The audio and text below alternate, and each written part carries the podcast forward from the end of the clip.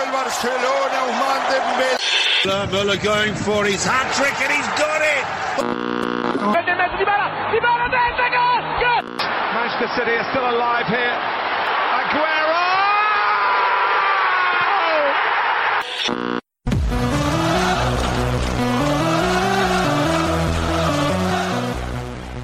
سلام و هزار سلام به همه کسایی که صدای ما رو تو هر جای دنیا میشنون.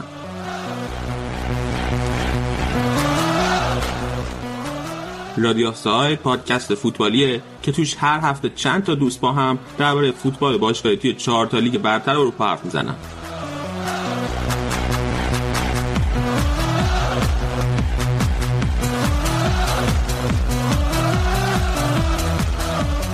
بریم و بدون معطلی بیشتر به اپیزودمون گوش بدیم.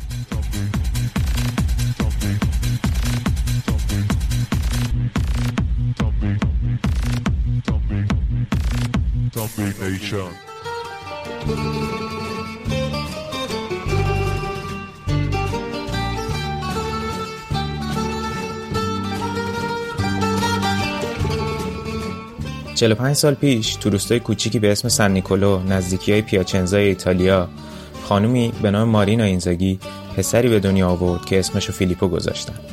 سه سال بعد مارینا برادر فیلیپو یعنی سیمونه رو به دنیا آورد. سیمونه و فیلیپو که پیپو صداش می‌زدن خیلی زود به فوتبال علاقه‌مند شدن. جالبه که وقتی سیمونه هشت سالش بود، کاپیتانی برادر بزرگترش و تیمشون تو سن نیکولو رو به عهده داشت. سیمونه از همون زمان صلاحیت خودش تو رهبری رو نشون میداد و دقت زیادی روی جزئیات داشت. دوستای سیمونه متوجه شده بودن که سیمونه همه بازیکن‌های تیم‌های ایتالیا رو میتونه اسم ببره. نقطه قوت و ضعفشون رو میدونه و میدونه تو چه پستی بهترین عملکرد رو دارن. ولی پیپو ذهنی یه بودی داشت. اون فقط دوستش گل بزنه. هر چقدر بیشتر بهتر. بچهای همسایه از پیپو می‌خواستن تا تو تیمشون بازی کنه چون میدونستن به راحتی براشون گل می‌زنه. ولی مارینا مادرشون فقط به شرطی قبول میکرد که سیمونه هم با پیپو توی اون تیم بازی کنه. پیپو و سیمونه به پسرانی کشیده با موی تیره و تشنه گلزنی معروف شدن. پیپو خیلی زودتر از برادرش تبدیل به بازیکن حرفه‌ای شد. سیمونه هم راه پیپو رو پیش گرفت ولی انگار همیشه از اون چند گام عقب‌تر بود. هر دو مهاجمای مستعدی بودن با استایلی ویژه، ولی رقابت برادرانشون برعکس داستان‌های معروف ایتالیا هیچ وقت به تلخی نکشید و همیشه حامی هم موندن.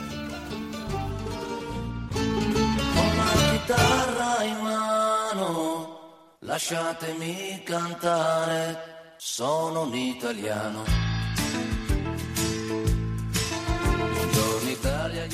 پیپو اولین بازیشو برای پیاچنزا سال نود و یک انجام داد و تو فصل نود و چهار نود و پنج پانزده گل براشون زد تا قهرمان سری بی بشن. بعد از اون به پارما رفت که خیلی موفق نبود، ولی عملکرد درخشانش تو فصل نود و شش نود و هفت با آتالانتا باعث شد تا بهترین بازیکن جوان سال بشه و با بیست و چهار گل آقای گل اون فصل. همونجا بود که یوونتوس پیپو رو به خدمت گرفت. سه فصل درخشان با هشتاد و نه گل زده همراه با قهرمانی اسکودتو تو سال نود و هشت دوران باشکوهی رو برای پیپو به همراه داشت. تو سال دو هزار هم با ایتالیا تو مسابقات یورو خوش درخشید و با گلزنی جلوی رومانی و ترکیه جزو ارکان اصلی ایتالیا برای نایب قهرمانی تو اون جام بود.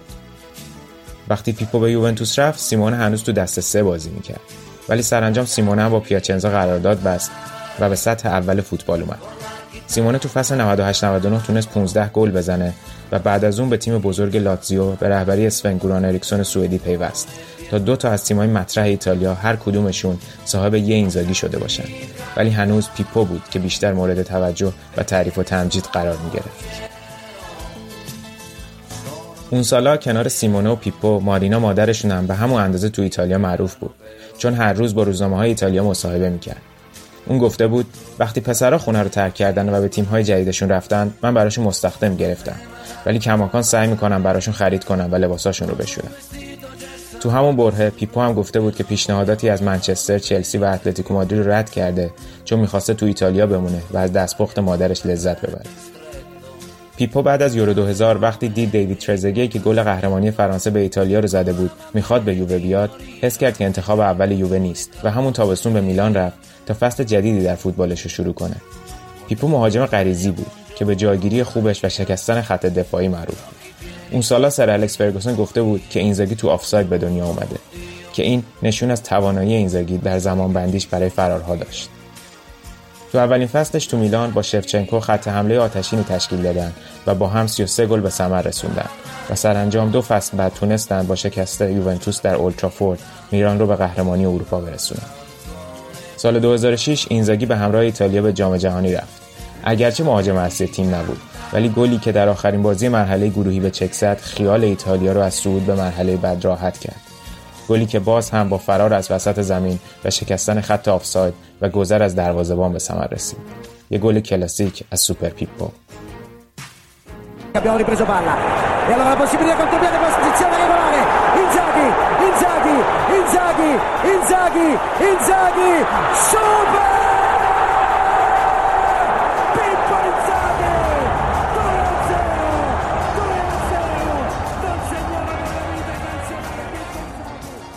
پیپو تو فینال دو هزار و هفت لیگ قهرمانان تو آتن دو گل به لیورپول زد تا با میلان برای دومین بار قهرمان لیگ قهرمانان بشه.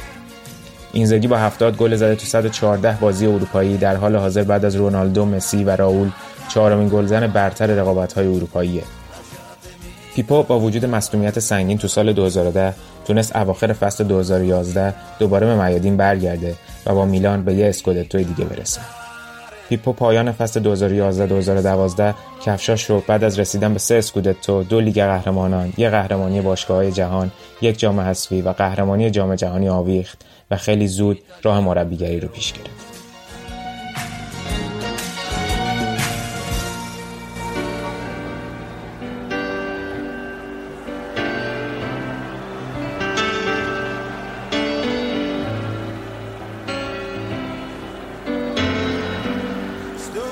سیمون اینزاگی همیشه مثل برادرش دوشادوش آخرین مدافع حرکت میکرد، ولی هم از بیرون محوطه و هم از درون محوطه توانایی گل زدن داشت.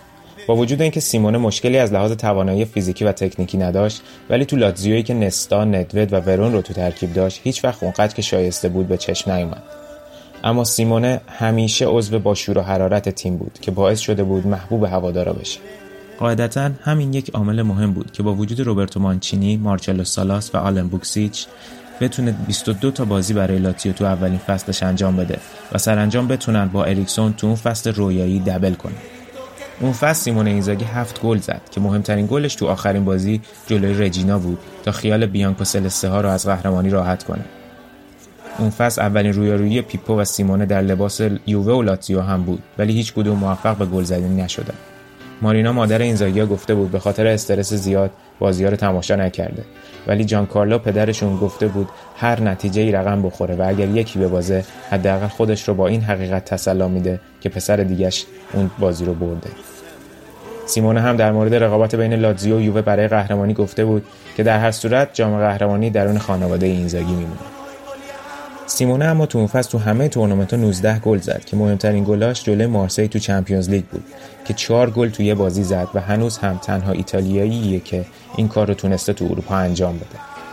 سیمون تو سال منتهی به یورو دو هزار هم اولین بازیشو برای تیم ملی ایتالیا تو یه بازی دوستانه جلوی اسپانیا انجام داد. بعد از اون فصل رویایی وقتی اریکسون از لاتزیو رفت، بازیکن‌ها هم یکی یکی تیمو ترک کردن. ولی سیمون موند تا گلزن‌ترین بازیکن تاریخ لاتزیو تو رقابت‌های اروپایی بشه. رکوردی که هنوز هم در اختیار خودشه. اون تا دو هزار و ده که از فوتبال خداحافظی کنه تو لاتزیو موند. در این بین به صورت قرضی به سمپدوریا و آتالانتا رفت که عملکرد ضعیفی داشت. سیمونه به یه اسکودتو، سه جام حذفی و یه سوپرکاپ اروپا رسید. گل‌های کمتری نسبت به برادرش زد و فقط سه بازی ملی برای ایتالیا انجام داد و همیشه در خارج از شهر روم اونو به عنوان برادر کوچکتر پیپو، اینزاگینیو میشناختن.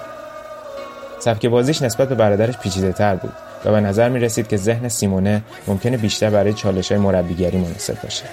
خوشفکر و با ذهن باز فصل جدیدی در فوتبالش رو با مربیگری شروع کرد تا شاید بتونه برچسب برادر ناموفق رو از خودش دور کنه و از زیر سایه پیپو بیرون بیاد.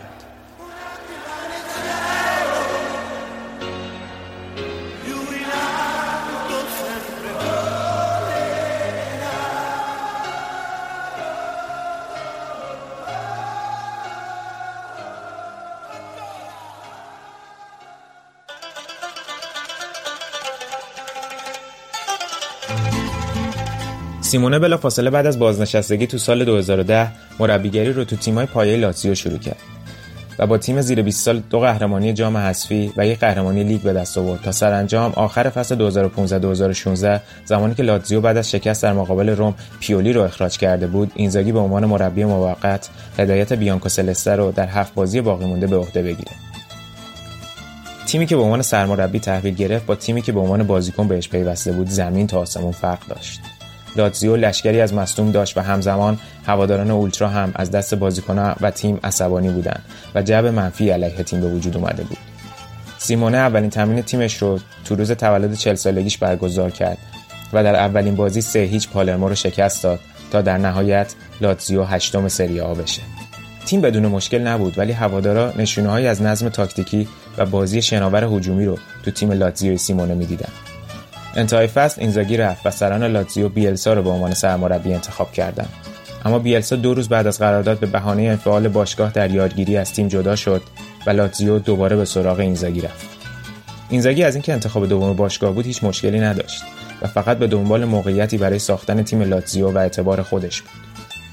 تو اون فصل اینزاگی لاتزیو رو از رتبه هشت به رتبه پنج آورد و لیگ رو بالاتر از میلان و اینتر تموم کردند و تا فینال کوپا ایتالیا هم پیش رفتن، ولی مغلوب یوونتوس شدند.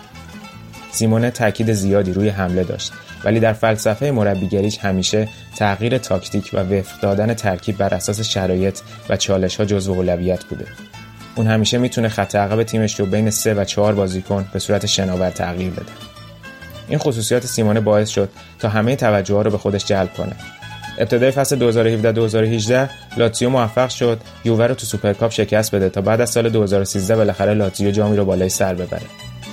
تو این برهه بازیکن‌های زیر دست سیمونه شکوفا شدن که تو سری آ هنوزم می‌درخشن، مثل ایموبیله، مثل میلینکوویچ ساویچ و مثل دیفرا.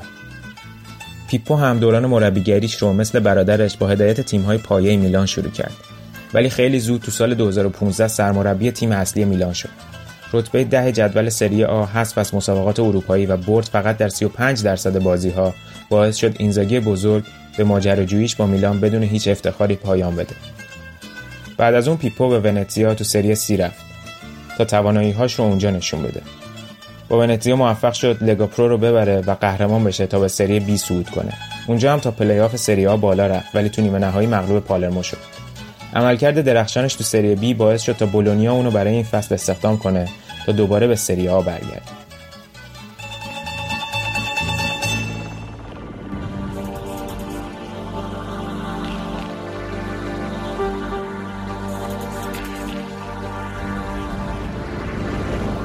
حالا چهارشنبه گذشته بیست و شش دسامبر دو هزار و هجده تو اولین باکسینگ دی سری آ ایتالیا برادران اینزاگی برای نهمین بار تو دوران فوتبالشون روبروی هم قرار گرفتن.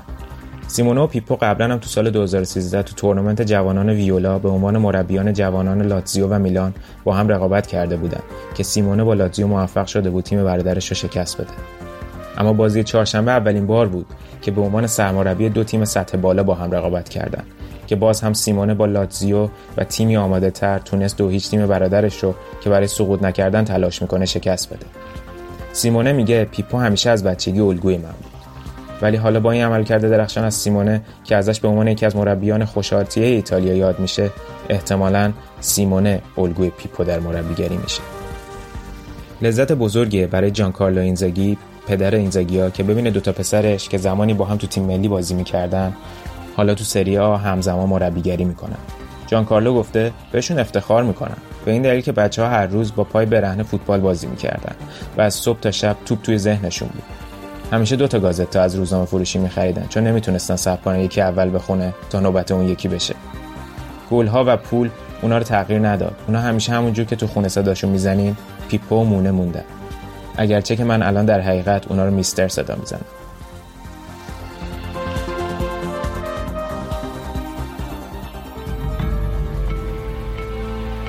هر آدمی میتونه داستان‌های مختلفی از زندگیش رو روایت کنه.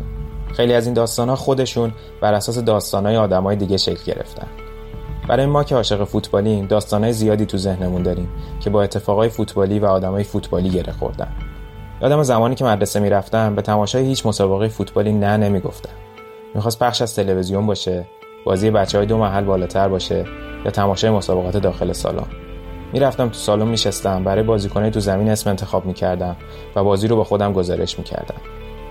خوب یادمه تو یکی از مسابقات داخل سالن بین منطقه‌ای تو رده بزرگسالان یه تیم بود که دو تا بازیکن با موی بلند داشت که موقع بازی کردن تل می‌زدن. یکیشون بعد از هر گل به سبک فرهاد مجیدی یه دستش رو روی سینه‌اش می‌ذاشت و دست دیگر رو باز می‌کرد و خوشحالی می‌کرد. و اون یکی همیشه لباس فیروزه‌ای لاتزیو با شماره بیست و یک سیمون اینزاگی رو می‌پوشید. نیازی به اسم گذاشتن نبود. انگار خودم ترکیب خط حمله رویاییم رو چیده بودم. برای منی که از سالهای نود و هفت نود و هشت هوادار اینتر شده بودم، پیپو اینزاگی با لباس یووه و میلان بازیکن محبوبی نبود. در نتیجه گزینه بهتری داشتم از اینزاگی‌ها و اونم سیمونه بود. تا هم استیلش هم بازیش جذبم کنه. اگرچه همون علاقه هم با گل چهارم سیمونه به اینتر تو آخرین بازی فصل دو هزار و دو از بین رفت. ولی قبل از اون توی مسابقات داخل سالن من تا بازی فینال و نایب قهرمانیشون کنار تیم سیمونه اینزاگی تو سالن موندم و از فوتبال لذت بردم. قطعاً اون روز تو سالن فکرشو نمی‌کردم که بیست سال بعد با چند تا از دوستام پادکست ضبط کنم و تو آخرین روزهای سال دو هزار و هجده چندین هزار کیلومتر دورتر از ایران تو سرمای سوئد نشسته باشم و برای ادای دینی کوچیک به فوتبال پرونده‌ای برای سیمون اینزاگی و برادرش تهیه کنم. قاعدتاً جان کارلو و مارینا اینزاگی هم تو کریسمس‌های دهه هشتاد میلادی وقتی با سیمون و پیپو کنار درخت کریسمس تو سن نیکولو دور هم جمع می‌شدن فکرشو نمی‌کردن سی و چند سال بعد به جای جشن گرفتن کریسمس تو خونه میتونن فردای کریسمس دو هزار و هجده ببینن پسرانشون بولونیا و لاتزیو رو در مقابل هم تو بالاترین سطح فوتبال ایتالیا رهبری میکنن. شاید نتونیم پیش بینی کنیم و با اطمینان بگیم چندین سال آینده چه اتفاقاتی در انتظارمونه. اما اینو میدونم اگه با شور و علاقه و ممارست کاری که دوست داریم رو انجام بدیم و کمی هم شانس با همون یاری کنه میتونیم موفق بشیم و داستان‌های جدیدی بسازیم. مثل پیپو، مثل سیمونه.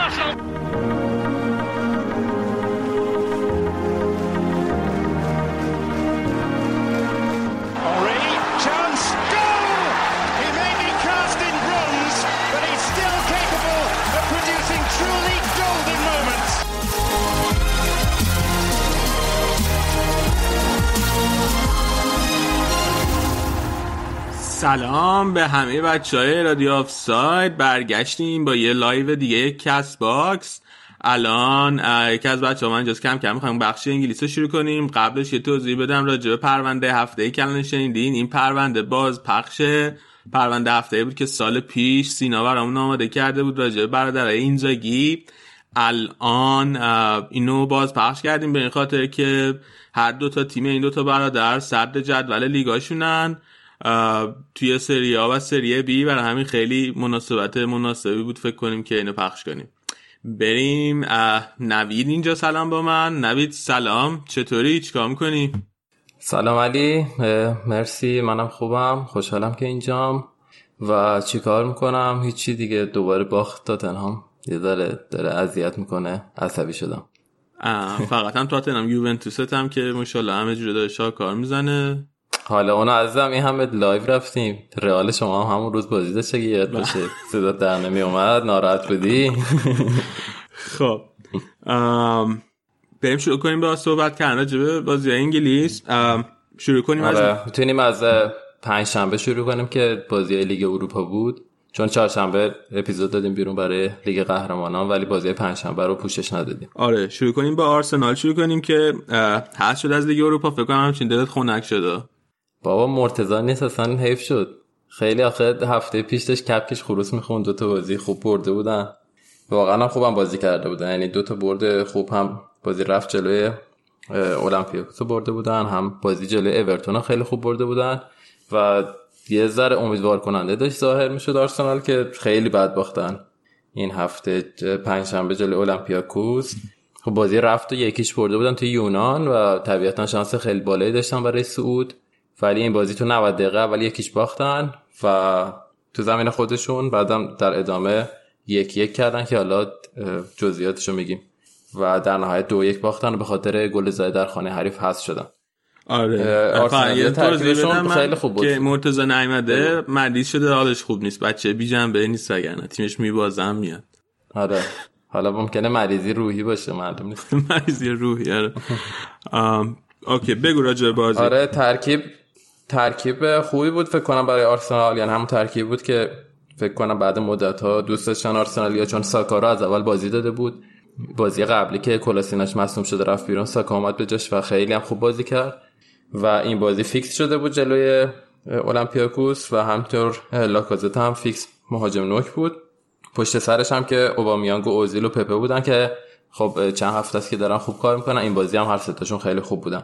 برای همین شروع بازی به نظرم خیلی امیدوار کننده بود برای آرسنالیا، ولی خب خوب پیش نرفت و اول همون نیمه دوم بود که نیمه اول صفر صفر تموم شد، نیمه دوم یکیش عقب افتادن و با همون نتیجه بازی تموم شد و بازی خیلی بهتر شده بود. توی سی دقیقه وقت اضافه اوبامیانگ یه گل زد برای آرسنالیا و دیگه تقریبا صعود کرده بودن، تا اینکه دقیقه صد و بیست یوسف العربی که بازیاش توی الدوهیل شاید یادمون باشه، مهاجم مراکشی اولمپیاکوس، تونست که گل بزنه دقیقه صد و بیست و یک. یه دقیقه دقیقا بعدش اوبامیانگ خیلی فرصت خوبی داشت که بازی رو مساوی کنه و آرسنال بره بالا، که در یک حرکتی که واقعا خیلی عجیب بود توپ زد به اوت و آرسنال حذف شد به همین راحتی، هیچ کی فکرش نمی‌کرد واقعا. الان با قانون گل زده توی خونه حریف آرسنال تونست، یعنی حذف شد دیگه. و آره. خب عجیبیش همین بود که توی نود دقیقه جفتشون یکیش برده بودن توی خونه حریف، مشکل نبود، ولی چون صد و بیست دقیقه رو توی خونه آرسنال بازی می‌کردن به نفع اولمپیاکوس گذشت. از اون نظر نظر آره. چیه راجب این قانون؟ ولی خب خیلی نمیشه گفت که عادلانه هست یا نیست، چون بعضی مسابقه فکر کنم بیشتر بازی فیفا یه سریشون این قانون داره که اون حساب نیست، مثلا گل زده توی سی دقیقه اضافه. ولی خب از این نظر الان به نفع اولمپیاکوس شد، ولی در کل خب به نفع تیمیه که میزبانه، چون مثلا امتیاز میزبانی و نیم ساعت بیشتر میتونه ازش استفاده کنه دیگه، یعنی زمان کمی نیست و معمولا هم اینطوری میشه که خب تیمایی که میزبانه توی وقت اضافه بهتر کار میکنه و میره بالا. همه اتفاقی که داشت برای آرسنال هم میافتاد و اوبامیانگ بازی رو مساوی کرده بود. من به نظرم اگه عادلانه قرار باشه نباشه برای کل قانونه، برای کل قانون گل زای در خانه حریف، احساس نمی‌کنم که این نیم ساعت فرقی داره با بقیه بازی. حالا راجع به کل قضیه چه فکر می‌کنی که اصلا کلا قانون گل زای تو خونه حریف به نظر بهتر نیست بردارن؟ این قانون اون موقعی که گذاشتن دلیلش این بود که بازی تهاجمی تری ببینن از تیمی که میهمانه و تشویقشون کنن یه جوری که بیان و گل بزنن. اون موقع تازه به نظرم خیلی فوتبال تهاجمی تر بود از الان، و الان فوتبال کلا به سبک تدافعی تر رفت. الان این نظر منه، فکر کنم میانگین گلم اگه بررسی کنیم مثلا ده بیست سال اخیر همینطور باشه و برای همین فکر کنم همچنان جواب بده این قانون، یعنی شاید برای اشترام واقعا دیگه خیلی حرکات اتلتیکویی و مورینیویی زیاد ببینه. آخه به نظر من تا الان بیشتر باعث شده که تیم‌های میزبان تشویق بشن به اینکه بیشتر دفاع کنن، نه لزوما مثلا این حالت که پیش میاد که مثلا یه گل میزبانه میخوره بعد اون بازی خیلی قشنگ از آب در میاد دیگه در نهایت، یعنی خیلی به مثلا کمک میکنه که از اول مثلا از نقطه صفر دفاع نکنه، هیچ وقت میزبان نمیاد مثلا از نقطه صفر شروع کنه به دفاع مثلا متراکم، یعنی خب در نهایت تو خونه خودش دوست داره ببره دیگه، مگه اینکه خیلی مثلا ضعیف‌تر از تیم مهمان باشه. بعد تو این قانونا که مثلا الان تیمی که صد نشینه بازی دوم میزبانه، خب این حالت میشه که مثلا وقت اضافه میره یه جورایی میتونه امتیاز باشه برای اون تیمی که صد نشین بوده قبلا. واقعا نمیدونم چه تاثیر، یعنی اگه حذفش کنم به نظرم ممکنه که بازی خیلی تدافعی تر شه. اوکی خیلی ادامه بده با همون بازی آرسنال اولمپیاکوس برگردیم به بازی. آره آرسنال میگم حذف شد و خیلی هم بعدم حذف شد در واقع، به نظر من به خاطر اینکه وقت خیلی خوبی بود برای آرسنال که خودش بالا بکشه تو جدول انگلیس و روحیه‌شون داشت برمیگشت، مخصوصا برد جلوی اورتون خیلی روحیه بخش بود و خیلی خوشحال کننده و خیلی بد موقع بود این حذف از لیگ اروپا. حالا شاید نمیدونیم که مثلا شانسی داشت یا نه توی لیگ اروپا، خب پارسال هم نایب قهرمان شده بودن، بازی آخر فکر کنم جلوی چلسی باختن، ولی بیشتر از اینکه به نظرم اون تأثیر خود از دست دادن لیگ اروپا باشه، از دست دادن روحیه‌ای که به دست آورده بودن شاید نگران کننده باشه برای آرسنالیا.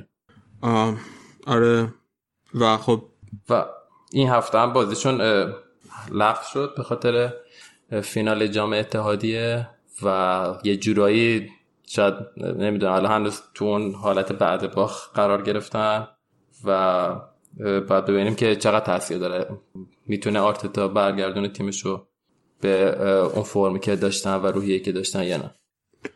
آره فینال جام اتحادیه هم که گفتی بگم که الان سیتی با استون ویلا توی فینال جام اتحادیه امروز دارن بازی میکنن. بازیشون تموم شد؟ آره بازیشون آره. تموم شد و حالا بعد میتونیم اونم آره. یه ذره بگیم. و چون بازی آرسنال امروز قرار بوده جلوی منچستر سیتی برگزار بشه و همین بازیو فعلا عقب انداختن تا یه موقع دیگه با هم بازی کنن. آره فردا هم آرسنالیا توی جام حذفی با پورتسموث بازی دارن و اولین بازی این دوره جام حذفیه که یعنی دو تا بازی پشت سر هم تو جام داشتن قبلی لیگ اروپا، این جام حذفی اگه نتونن نتیجه بگیرن واقعا میتونه خیلی سنگین باشه که در عرض یه هفته دو تا جام رفتن. ببینن دیگه عملا فصلشون تموم شده دیگه، فقط توی اف ای کاپ موندن چون سهمیه چمپیونز لیگ که خیلی بعیده بتونن بگیرن، از لیگ اروپا هم که حذف شدن، واقعا چیز خاص دیگه نیست براشون به نظر. آخه الان مثلا دهمن، یعنی سهمیه لیگ اروپا فصل دیگه هم ندارن در حالت الان، برای همین برای اونم باید تلاش بکنن که حداقل خودشون رو تا پنجم ششم بکشن بالا. خیلی هم فاصله ندارن، فقط پنج امتیازی. ام سهمیه لیگ اروپا که یکیشو از طریق چیز به دست میارن، درسته یکیشو از طریق قهرمانی اف ای کاپ، یکیش جام حذفیه که آره دقیقاً.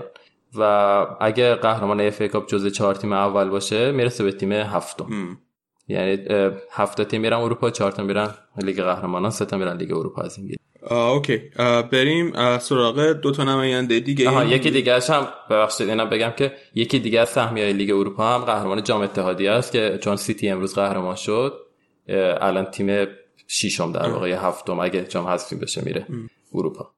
بریم سراغ دو تا نماینده دیگه انگلیس لیگ اروپا، یونایتد که تونس بره بالا. آره یونایتد پنج هیچ در هم کوبید در واقع کلوب بروخه رو و خیلی منچستری برگشتن به روزای اوجشون و مخصوصا بازیگر اصلی اینم فکر کنم برونو فرناندزه که خیلی داره خوب بازی میکنه و خیلی خوب کار میکنه. بعد مدت ها هم یه پنالتی زنه تقریبا ماهر پیدا کردن منچستریا و پنالتیاشون از دست نمیره.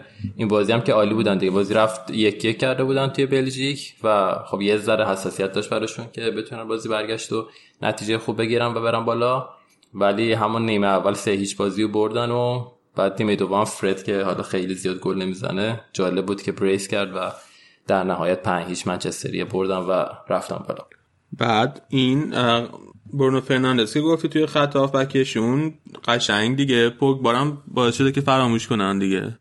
به نظرم برعکسه، یعنی به خاطر اینکه پوگبا فاصله گرفت اومدن برونو فرناندز گرفتن، دقیقاً نقشش یکیه به نظرم و الان یه جوری یه پوگبای آماده رو داره بازی میکنه برای منچستر و قشنگ خلأش رو احساس می‌کنی این فصل اول منچستر به خاطر اون به نظرم گرفتن. نه اینکه یعنی اگه پوگبا آماده بود به نظرم منچستر سراغ برونو فرناندز نمیرفت. ام... تو نمیدونم با تو حرف زدیم راجع به این که چی فکر می‌کنی راجع به آینده پوگبا تو منچستر؟ میمونه یا این تابستون جدا میشه از منچستر؟ کجا میره به نظرت؟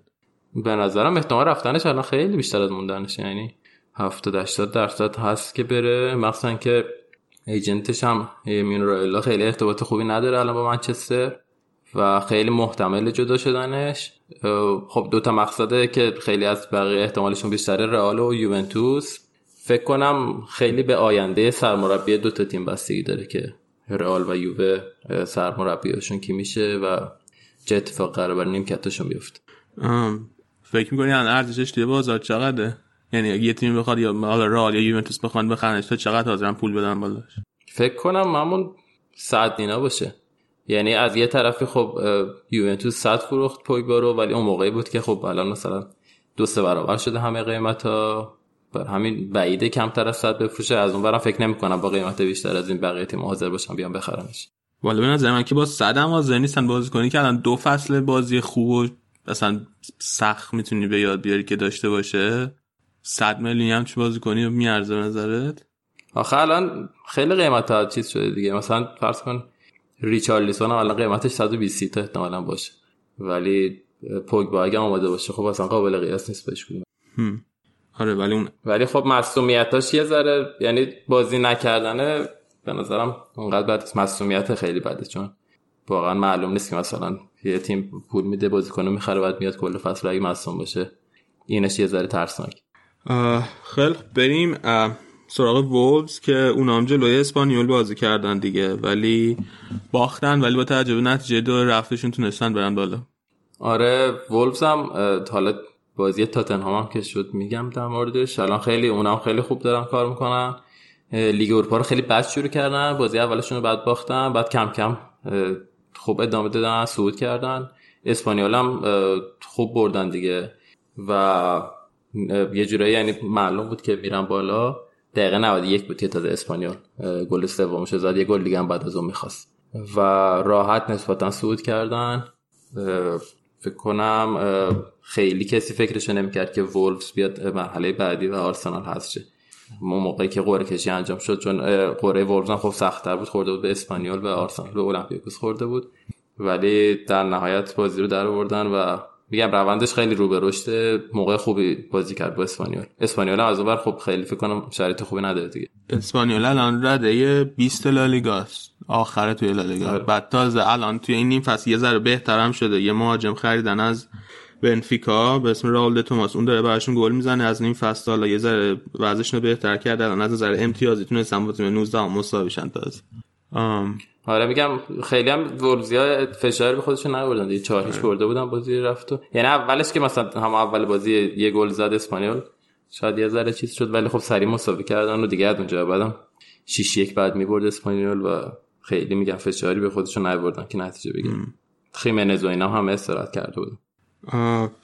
اوکی بریم سراغ باز لیگ برتر این هفته بازیه. آره فقط اینم بگم که وولفز خورد به اولمپیاکوس مرحله بعدی و حالا یه جورایی میتونه انتقام آرسنال بگیره از اولمپیاکوس و ببینیم که چی میشه. اونورم منچستر دیگه تیم انگلیسی که اومد بالا به لاسک اتریش خورد، درست تلفظ میکنم نمیدونم، آره ولی خلاصه به اون خورد. اونم فکر کنم کاری نداره دیگه، منچستر معمولا قرعه‌اش خیلی آره من نمیدونم چرا از وقتی که من یادم میاد از اون ایتالیایی‌ها حالا بحثش می‌کنن، ایتالیا خیلی بد شانسن تو این قرعه کشیه، مخصوصا لیگ اروپا همیشه قرعه‌اشون خیلی سخته.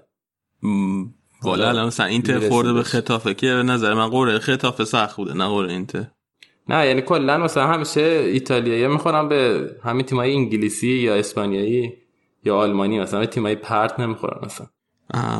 باش حالا اون تورینوشون هم توی مقدماتی اروپا همی به وولفز خورد بکنم که اصلا باز شد دیگه نید دیگه، مثلا اونم عجیب بود دیگه. آره بریم لیگ برتر. لیگ برتر همون فردا لیگ اروپا شروع شد جمعه با بازی نوریچ و لستر. لستری که گفتیم اصلا فرم خوبی نداره و سهمیه‌ای که میتونست از مدت‌ها قبل قدش کرده باشه برای اروپا داره از دست رفته میبینه. خیلی شاگردای راجرز دارن بد کار میکنن، واقعا نگران کننده است. تو این بازی واردی هم بازی نکرد اصلا و قشنگ دارن با هم افت میکنن لستر و واردی.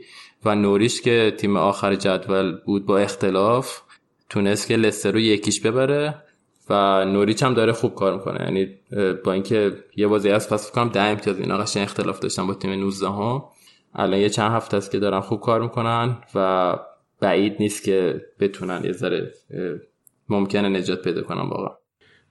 حالا لستر یه ذره فاز میدی راجبش، ببین الان پنج امتیاز با چلسی فاصله داره، با تیم پنجم هشت امتیاز فاصله داره، یعنی آره ولی دقیقاً همین رو می‌خواستم، اینو بحثو مثلا یک ماه پیش هم که کردیم گفتیم که لستر مثلا احتمال خیلی زیاد رفته ولی سیر سقوطی خیلی بدجوری داره، مثلا الانم این بازی با نوریچ باخت، به سیتی باخت، با وولف مساوی کرد، با چلسی مساوی کرد، با استون ویلا توی لیگ جام اتحادیه که خیلی مثلا چیز بود عجیب بود دیگه، جام اتحادیه نیمه نهایی خورده بودن به استون ویلا و رفت و برگشت بهش باختن و حذف شدن. قبلش به بنلی و ساوثهامپتون هم باخته بود تو لیگ و قشنگ میگم خیلی به نظرم روند نزولی. از باخت چهار هیچشون به لیورپول هم شروع شد، اون موقع قشنگ امید داشتن همه که لیورپول ببازه به لستر و سیر برداش متوقف بشه، ولی برعکس شد دیگه، بعد جور باخت لستر و بعدم هی داره بدتر و بدتر کار میکنه. یعنی یه بازی مثلا شش امتیاز کنم جلوتر از سیتی بودن دوم الان، ولی مثلا چلسی هم خوب نتیجه نمیگیره، وگرنه خیلی وقت بود که چلسی گرفته بودش. آره کلا کلا به جز لیورپول و من سیتی بقیه تیم انگلیس خیلی این فصل عمل کرده خوبی آره. نداشتن دیگه. قشنگ سر سهمیه نگرفتن انگار دارم اینجا. آره. واقعا هیچ کدوم. الان میگم فولز که مثلا حالا بازی با تاتنهامشو میگیم برد، یهو خودشو کشید بالا دیگه. قشنگ الان ما کنار فولز سهمیه بگیر. ولی لستر بعد یه فکری بکنه واقعا. الان بازی باقی مونده لیگ هم یه چند تا بازی آسون پشت سر هم داره، اگه تو اونم بخواد همینطوری نتیجه بگیره و امتیاز از دست بده خیلی براشون خطرناک تمام میشه، چون آخر فصل بازیشون یهو سخت میشه، هم با آرسنال بازی دارن، هم با شفیلد، هم با تاتنهام، هم منچستر. پس یه سری بازی سخته، چیزشون مهمش نمونده واسه سهمیه. دقیقاً دوئلای سهمیه‌شون همش آخر فصله، ولی الان چهار پنج تا بازی آسون دارن و داشتن تا چند هفته قبل که همه رو امتیاز از دست دادن. آره دو تا بازی آخرشون جلوی تاتنهام و یونایتد. آره. آه اوکی. ام بریم سراغ چلسی. بعد یا نه؟ آره بازی جمعه بود، بعد شنبه چند تا بازی برگزار شد که مهمترینش بازی چلسی مقابل بورنموث بود که بورنموث هم توی منطقه خطره و خیلی وضعیت جالبی نداره. تو روزی که لس... واتفورد هم سه هیچ تونست لیورپول رو ببره و خودش رو بکنه از ته جدول، از نوزده اومدن هفده هم و بورنموثیا رو در واقع گرفتن دیگه. بورنموث الان سقوط کرد به رده هجده هم. فکرشو نمی‌کردن که مثلا با این با اینکه تونستن چلسی رو متوقف کنن، واتفورد یهو بیا سه هیچ لیورپول رو ببره و شکستشون بده فعلا توی این مسابقه که دارن برای سقوط نکردن. حالا در مورد بازی لیورپول شهاب یه چیز ضبط کرده و حالا میخواد درماش توضیح بده. آره قسمتی که شاب ضبط کرده رو میذاریم اونجا، برین گوش بده. خب سلام به رادیو آفسایدی های گل. من امروز نمیتونم زنده خدمتتون باشم به دلیل اینکه شب میرم برلیناله، یعنی جشنواره فیلم برلین، و میخوام فیلم شیطان وجود ندارد محمد رسولوف رو ببینم، فیلمی که دیروز خرس طلایی برد. البته محمد رسولوف خودش به دلیل اینکه ممنوع الخروج از کشور نتونست توی این جشنواره شرکت بکنه و جایزش رو دخترش باران دریافت کرد. انتظار یک فیلم خیلی خوش ساخت رو دارم ولی به شدت سیاسی. حالا این الان که شما دارین گوش میدین من احتمالاً توی سینما نشستم و دارم گریه میکنم. یه دلیل دیگه ای که گفتم حتما این برنامه باید باشه اینه که نگین هر موقع تیمش میبره میاد صحبت میکنه و موقع باخت هم صحبت های من رو بشنوین، اینقدر که ما نباختیم. اولا که همه جشن گرفتن، الان میدونم مرتضی در پوست خودش نمیگنجه و در افسان نقاط بدنش عروسی هست. خیلی خوشحالن که رکورد بدون شکست بردن لیگشون حفظ شد، ولی خب من باید سوال بپرسم از مرتضی و تمام طرفداران آرسنال که اون جام طلایی که بردین از توش جام اروپایی هم در اومد؟ من خاطرم نیست، فکر نمی کنم. بعد اگه لطف کنین موقعی که میرین اروپا به بایرن اینطور نبازنم، من ممنون میشم. لندنی های عزیز بیان بریم مرسی سایت و البته بازی که توی مرسی ساید نبود. حالا بریم سراغ بازی که لیورپول داشت و ببینیم که چرا این تیم بعد از این روند پیروزهای پشت سر همش و شکست ناپذیریش اینطور جلوی تیم هفدهم جدول که شانس سقوط بود شکست خورد. این بازی به نظر من تنها نباید لیورپول در ادامه بازی بعد هفته‌های اخیرشون خب بالاخره باختن، چیزی که نمیتونم بگم پیش بینی میکردم چون که خب هیچ وقت دوست نداری باشگاهت شکست بخوره، ولی خیلی داشتن کجدار و مریض میرفتن جلو. در واقع هر آن احتمال میدادین که ببازن. باز وست هام رو واقعا شانس آوردن، خب بازی با اتلتیکو رو باختن و تقریبا چالش تاکتیکی که روی جلوی کلوب و تیمش بود یکسان بود و خب هیچ پاسخی به جز نگه داشتن مالکیت توپ و اصرار از حرکت از جناحین و اصرار پاس‌های بلند دادن واقعا نداشتن. تو باز با وست هم نباید هدیه‌های لوکاش فابیانسکی رو نادیده بگیریم که قشنگ دو تا گل رو تقدیم کرد به لیورپول، باعث شد که لیورپول بازی رو جلوی وست هم در بیاره. توی سه تا بازی اخیر من میتونم بگم که تیم‌های مقابل لیورپول دو تا چالش جلوی لیورپول گذاشتن، یکی در دفاع و یکی در حمله، که خب دو تا چالش رو واقعا لیورپول نتونست جواب بده. اول اینکه توی فاز دفاع، یعنی توی فاز حمله لیورپول، حریفای لیورپول بسیار فشرده بازی میکنن. البته این چیز جدیدی نیست، ولی چیز جدیدی که توی این فشرده بازی کردن توی این چند تا بازی اخیر و حتی بازی جلوی نوریچ که باز لیورپول شانس آورد و برد وجود داره، مشهود میشه دید، اینه که مهرهای سرعتی لیورپول مثل مانو و صلاح همیشه با یک یا دو تا بازیکن میگن، این همیشه از لحاظ بالانس بازیکنی کنار این دو تا بازیکن لیورپول یکی کم داره و خب این اجازه کار رو از اونا میگیره. علاوه بر اینکه باید بگیم توی کناره ها همیشه فشرده بازی میکنن و وینگرهای لیورپول هم نمیتونن ارسال‌های درستی داشته باشن یا اورلپ ران داشته باشن به دلیل این فشردگی. حالا لیورپول قبلا برای اینکه از این تله رها بشه که یعنی فشار منطقه‌ای باشه، منطقه بازی رو تغییر میداد، ولی الان در نوع جدید دفاع مقابل لیورپول باید بگیم که سرعت شیفت تیم مدافع تقریبا با سرعت تغییر منطقه بازی توسط وینگر لیورپول برابر شدن، یعنی اجازه نمیده که گره بازی رو لیورپول بتونه درست با این تاکتیک باز بکنه. این کارو جلوی اتلتیکو کردم، اتلتیکو بسیار به قشنگی بدون اینکه فاصله بازیکناشون توی مرکز زمین و توی خط دفاع از هم دیگه کم بشه، کل تیم با شیفت دادن بازی توسط لیورپول به سمت راست یا چپ به همون طرف کشیده می‌شدن و کار دفاع ادامه می‌دادن.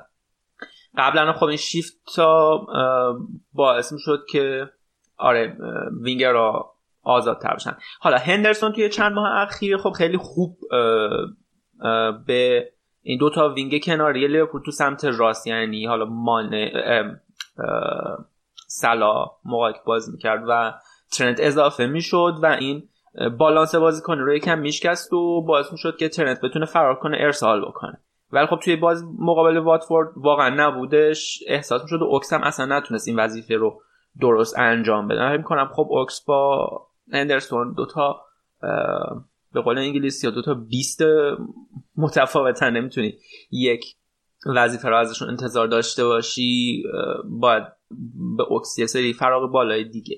به نظر من کلوب باید زودتر تاکامی رو دور زمین می آورد. فرمینو یکی از روزهای آف خودش رو داشت، همونطور که قبلا هم گفتم روزی که فرمینو خوب نباشه حالش، بقیه هم حالشون خوب نیست، نمیتونن تغذیه بشن درست، میتونه زودتر تعویض بشه. بلا اینکه بعد از حضور تاکامی که البته خیلی دیگه دیر بود، تیم یکم بیشتر به خودش اومد و خطرناک‌تر زاد. من فکر می‌کنم قفل تیم لیورپول در گل زدن همین خلاقیت خط میانه است که حداقل دو سال هست که حل نشه، ولی با پروبال دادن به تاکامی مثلا الان که هندو مصدوم هست و شیفت دادن پلن بازی از جناحین به مرکز میتونه این قفل باز بشه، یعنی یه پاسخی باشه در مقابل این شیوه چالنجی که الان حریفا دارن جلوی لیورپول میذارن. و خب توی بازی سه شنبه این هفته جلوی چلسی توی اف ای کاپ میتونیم ببینیم که چقدر لیورپول کلوب به این اعتقاد دارن که حالا ما بیام یه سری برنامه‌های دیگه رو هم امتحان بکنیم. توی فاز حمله تیمای مقابل لیورپول به جای بیلداپ از دفاع که خب کار خیلی سختی جلوی لیورپول و معمولا تیم‌ها شکست می‌خورن به دلیل فشار و پرس از جلوی لیورپول، معمولا رو به توپای مستقیم میاد، توپای بلند پشت هافبک، چون هافبک داره کار پرس رو انجام میده، یک در واقع یک فاصله بین دفاع و هافبک لیورپول میفته در مواقعی بیشتر اوقات خط دفاعی لیورپول خب روی خط مرکز زمین هست، ولی خب بعضی وقتا این قفل باز میشه دیگه و میبینیم که یه سری فرارایی رو میتونن ترتیب بدن. نکته جالب بازی پرفشار حریفای لیورپول تو شروع بازی است، شروع نیمه اول و شروع بازی که البته باعث شد لیورپول تو سه تا بازی آخر خودش سه تا گل توی ده دقیقه ابتدایی بازی بخوره. خب اینم به نظر من قابل بررسیه برای تیم فنی لیورپول. کلا بخوام بگم شب گذشته شب بسیار بدی بود برای لیورپول و یه شب فوق‌العاده‌ای بود برای هوادارهای واتفورد و تیمشون که بدون اشتباه بازی کرد، خیلی کامل بازی کردن. اسماعیل عزا که سی میلیون پول شدن و خریدنشون و مبارکشون باشه. واقعا سنگ تمام گذاشت براشون. توی هر سه تا گل نقش خیلی پررنگی داشت. حالا از افت فن دایک که توی بازی‌های گذشته بگذریم که واقعا افت محسوسی رو کرده، توی بازی مقابل واتفورد البته این جناب لورن بود که یک بار سنگینی بود بر دوش کل تیم. هیچ کدوم از نبردهای هوایی رو نبرد، همیشه کند بود، جا میموند و حتی تو فاز حمله جلوی بیلداپ تیمو میگرفت. به نظرم موقعشه که با تیم خداحافظی بکنه. در انتهای این فایل ضبط شده میخوام تبریک بگم به تمام طرفدارای منچستر یونایتد، سیتی، آرسنال، حضاری که از اقصا نقاط لندن، منچستر، نیوکاسل انتظار داشتن که ما بالاخره ببازیم و باختیم. مبارکتون باشه. انشالله تا باشه از نشادیا باشه براتون. خیلی زیاد از نشادیا نخواهید دید. پیشنهاد میکنم که کلی حال کنید با این شادی موقتش. فعلا تا هفته دیگه. آره حالا برگردیم به بازی چلسی بورنموث. خب چلسی خیلی اونم همونطوری که گفتیم خوب نتیجه نگرفت، یعنی چند هفته اخیر فقط تاتنهام تونستن ببرن و به منچستر که باختن، قبلش با لستر مساوی کرده بودن، با آرسنال مساوی کرده بودن، به نیوکاسل باخته بودن و خیلی امتیاز از دست داده بودن توی لیگ. اونم مثل لستر این بازی رو خوب شروع کردن نسبتاً. مارکوس آلونسو که اضافه شده به ترکیب اصلی چند هفته‌ای گل زد برای چلسی، ولی نیمه دوم دو تا گل پشت سر هم از بورنموثیا بازی رو برگردون و دوباره مارکوس آلونسو بود که دقیقه هشتاد و پنج تونست بازی مساوی کنه و چلسی یه جوری فرار کنه از شکست. خیلی نیمه دوم بد بودن. لمپارد هم نسبتاً راضی بود از اینکه نباختن این بازی رو و خیلی عجیبه دیگه، چون جلوی تاتنهام خیلی خوب بازی کردن و یهو بر بازی بایر مونیخ همون ترکیب استفاده کرده بود لمپارد که جلوی تاتنهام بازی کرده بودن و خیلی بد نتیجه گرفت و الان هم که با بورنموث مساوی کردن. پس فردا یه بازی خیلی مهم دارم با لیورپول توی جام حذفی که تو زمین خودشون هم هست. حالا باید ببینیم با این دو تا نتیجه بعدی که تو دو تا جام مختلف گرفتن سومیش هم همینطوری میشه یا اینکه لیورپول رو میبرن. این فصل لیورپول فکر کنم بعد نبودن، این فصل یه دو یک باختن توی زمین خودشون، بازی برگشتن بازی نکردن. آره حالا خیلی به نظرم مهمه برای هر دو تا تیم. لیورپول از اونور باخته بدجور و کم نمیخواد که بیفته توی سری سقوطی و میخواد خوب کار کنه، برگرده به فرمش تا بازی برگشت جلوی اتلتیکو و از اونورم چلسی دو تا بازی که خیلی بد داره نتیجه میگیره. به نظرم بازی قشنگی میشه سه شنبه. آره برای یه چیز جالب یکی از بچه‌ها توی توییتر نوشته بود که از اون طرف تاتنهام هم با خوزه نتیجه نمیگیره که بتونه بیاد برسه به چلسی، از این طرف هم اورتون با آنجلوتی اومد جلوی یونایتد نتیجه گرفت، مساوی گرفت که نزدیک نشه به چلسی. خوزه مربی سابقه چلسی دارن، همه زورش نمیزنن واسه چلسی. آره. اصلا خیلی عجیبه، یعنی واقعا این حالا بعد آخر فصل ببینیم، ولی فکر میکنم مثلا میانگین امتیازات تیمای مثلا سوم تا ششم هفتم که بگیری خیلی کم باشه نسبت به فصل قبل انگلیس. شاید مثلا شبیه اون فصلی باشه که لستر قهرمان شد، ولی خیلی دارن بد کار میکنن همشون. یعنی یه تیم اگه خوب کار میکرد قشنگ میتونه سهمیه رو بگیره دیگه. الان میانگین امتیاز چلسی یک و شش دهم توی بیست و هشت بازی چهل و پنج امتیاز گرفت. آره کنم خیلی جالب نیست دیگه، معمولا یک و هشت دهم اینا میگیرن. آره بعد این از شنبه که گفتیم بازی‌ها رو، بازی غیر حساس دیگه هم بود، برایتون به کریستال پالاس باخت و اونم یه ذره منطقش وارد منطقه خطرناک شد. پایین جدولم خیلی حساس شده تو انگلیس، قشنگ مثل کسب سهمیه جام قهرمانان. پایین جدولم الان سه تا تیم بیست و هفت امتیازی هن. یه تیم بیست و هشت امتیازی از رتبه پانزدهم تا هجدهم، قشنگ میتونه اینا تغییر کنه. آره برایتون هجدهم با جام بیست و هشت امتیازی با جام بخش رتبه پانزدهم. آره. بعد وست هم و واتفورد و بورنموث بیست و هفت امتیازی. آره و این هفته هم وست هم برد هم واتفورد. برای همین برایتون خیلی وضعیتش خطرناک شد. سه تا تیم پایینش همشون امتیاز گرفتن و برایتون تو خونه بدجور باخت به کریستال پالاس. فکر کنم جام بخش یک... اون تعویضی اومد تو بازی اگه اشتباه نکنم. آره اومد تو ولی اونم کار خاصی نتونست و امیدوار بود دو هزار و بیست خیلی سال خوبی باشه براش. خوبم شروع شد ولی فعلا که نیمکت نشین. حالا باز دو هزار و نوزده رو که کلا سکو نشین بود، حالا نیم کرد نشین و اینا بهتره باز. آره ولی بعید نیست اصلا که بره از برایتون، نمیدونم بعد ببینیم که میشه، چون تو برایتون هم خوب حقوق میگیره. آره. و خوبم پول داده برای خریدش، نمیدونم که میخواد واقعا نگهش داره یا نه برایتون. آره یادم بیست و پنج میلیون یورو براش پول دادن دیگه، گرانترین خرید تاریخ باشگاهشون. آره دقیقاً گرانترین خرید. Oh bella ciao, bella ciao, bella ciao, ciao, ciao, seppellire sulla montagna, sotto l'ombra di un bel fiore, e le genti che passeranno, oh bella ciao, bella ciao, bella ciao, ciao, ciao, e le genti che passeranno, mi diranno che bel fiore, questo è il fiore. Partigiano, oh bella ciao, bella ciao, bella ciao, ciao, ciao, questo è il fiore del partigiano, morto per la libertà, questo è il fiore del partigiano, morto per la libertà. بریم سراغ یک شنبه، یک شنبه که امروز باشه هم چه منچستر بازی داشت هم تاتنهام.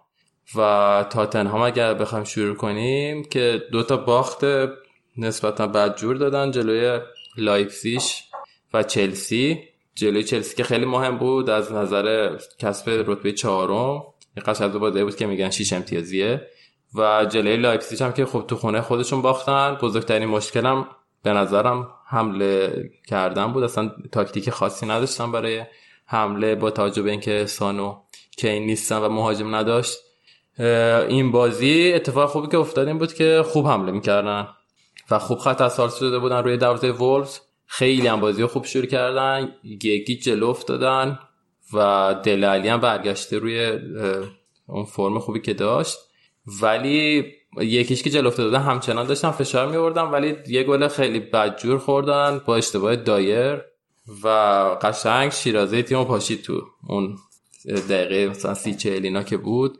تیم اولا کامل کشید عقب از اون حالت تهاجمی که داشت، نتیجه هم تازه برعکس شد، یعنی قشنگ اون بازی بود که بازی میتونست دو هیچه و عملا تاتنهام کارو تموم کنه، ولی خیلی اشتباه بدی بود از دایر و تانگانگا، با هم قشنگ دست به یکی کردن. گفتیم خیلی این فصل دفاع تاتنهام خیلی بدجور بود، خیلی اشتباه فردی زیادی کردن و کمر تیم شکسته. قشنگ لوریس هم قبل بازی مصدوم شد و گازانیگای بازی کرد که اونم خیلی بد بود این بازی و بازی یک یک شد قبل از سوت، ولی اوریر تونست که گل عالی بزنه برای تاتنهام و دو یک رفتن به رختکن.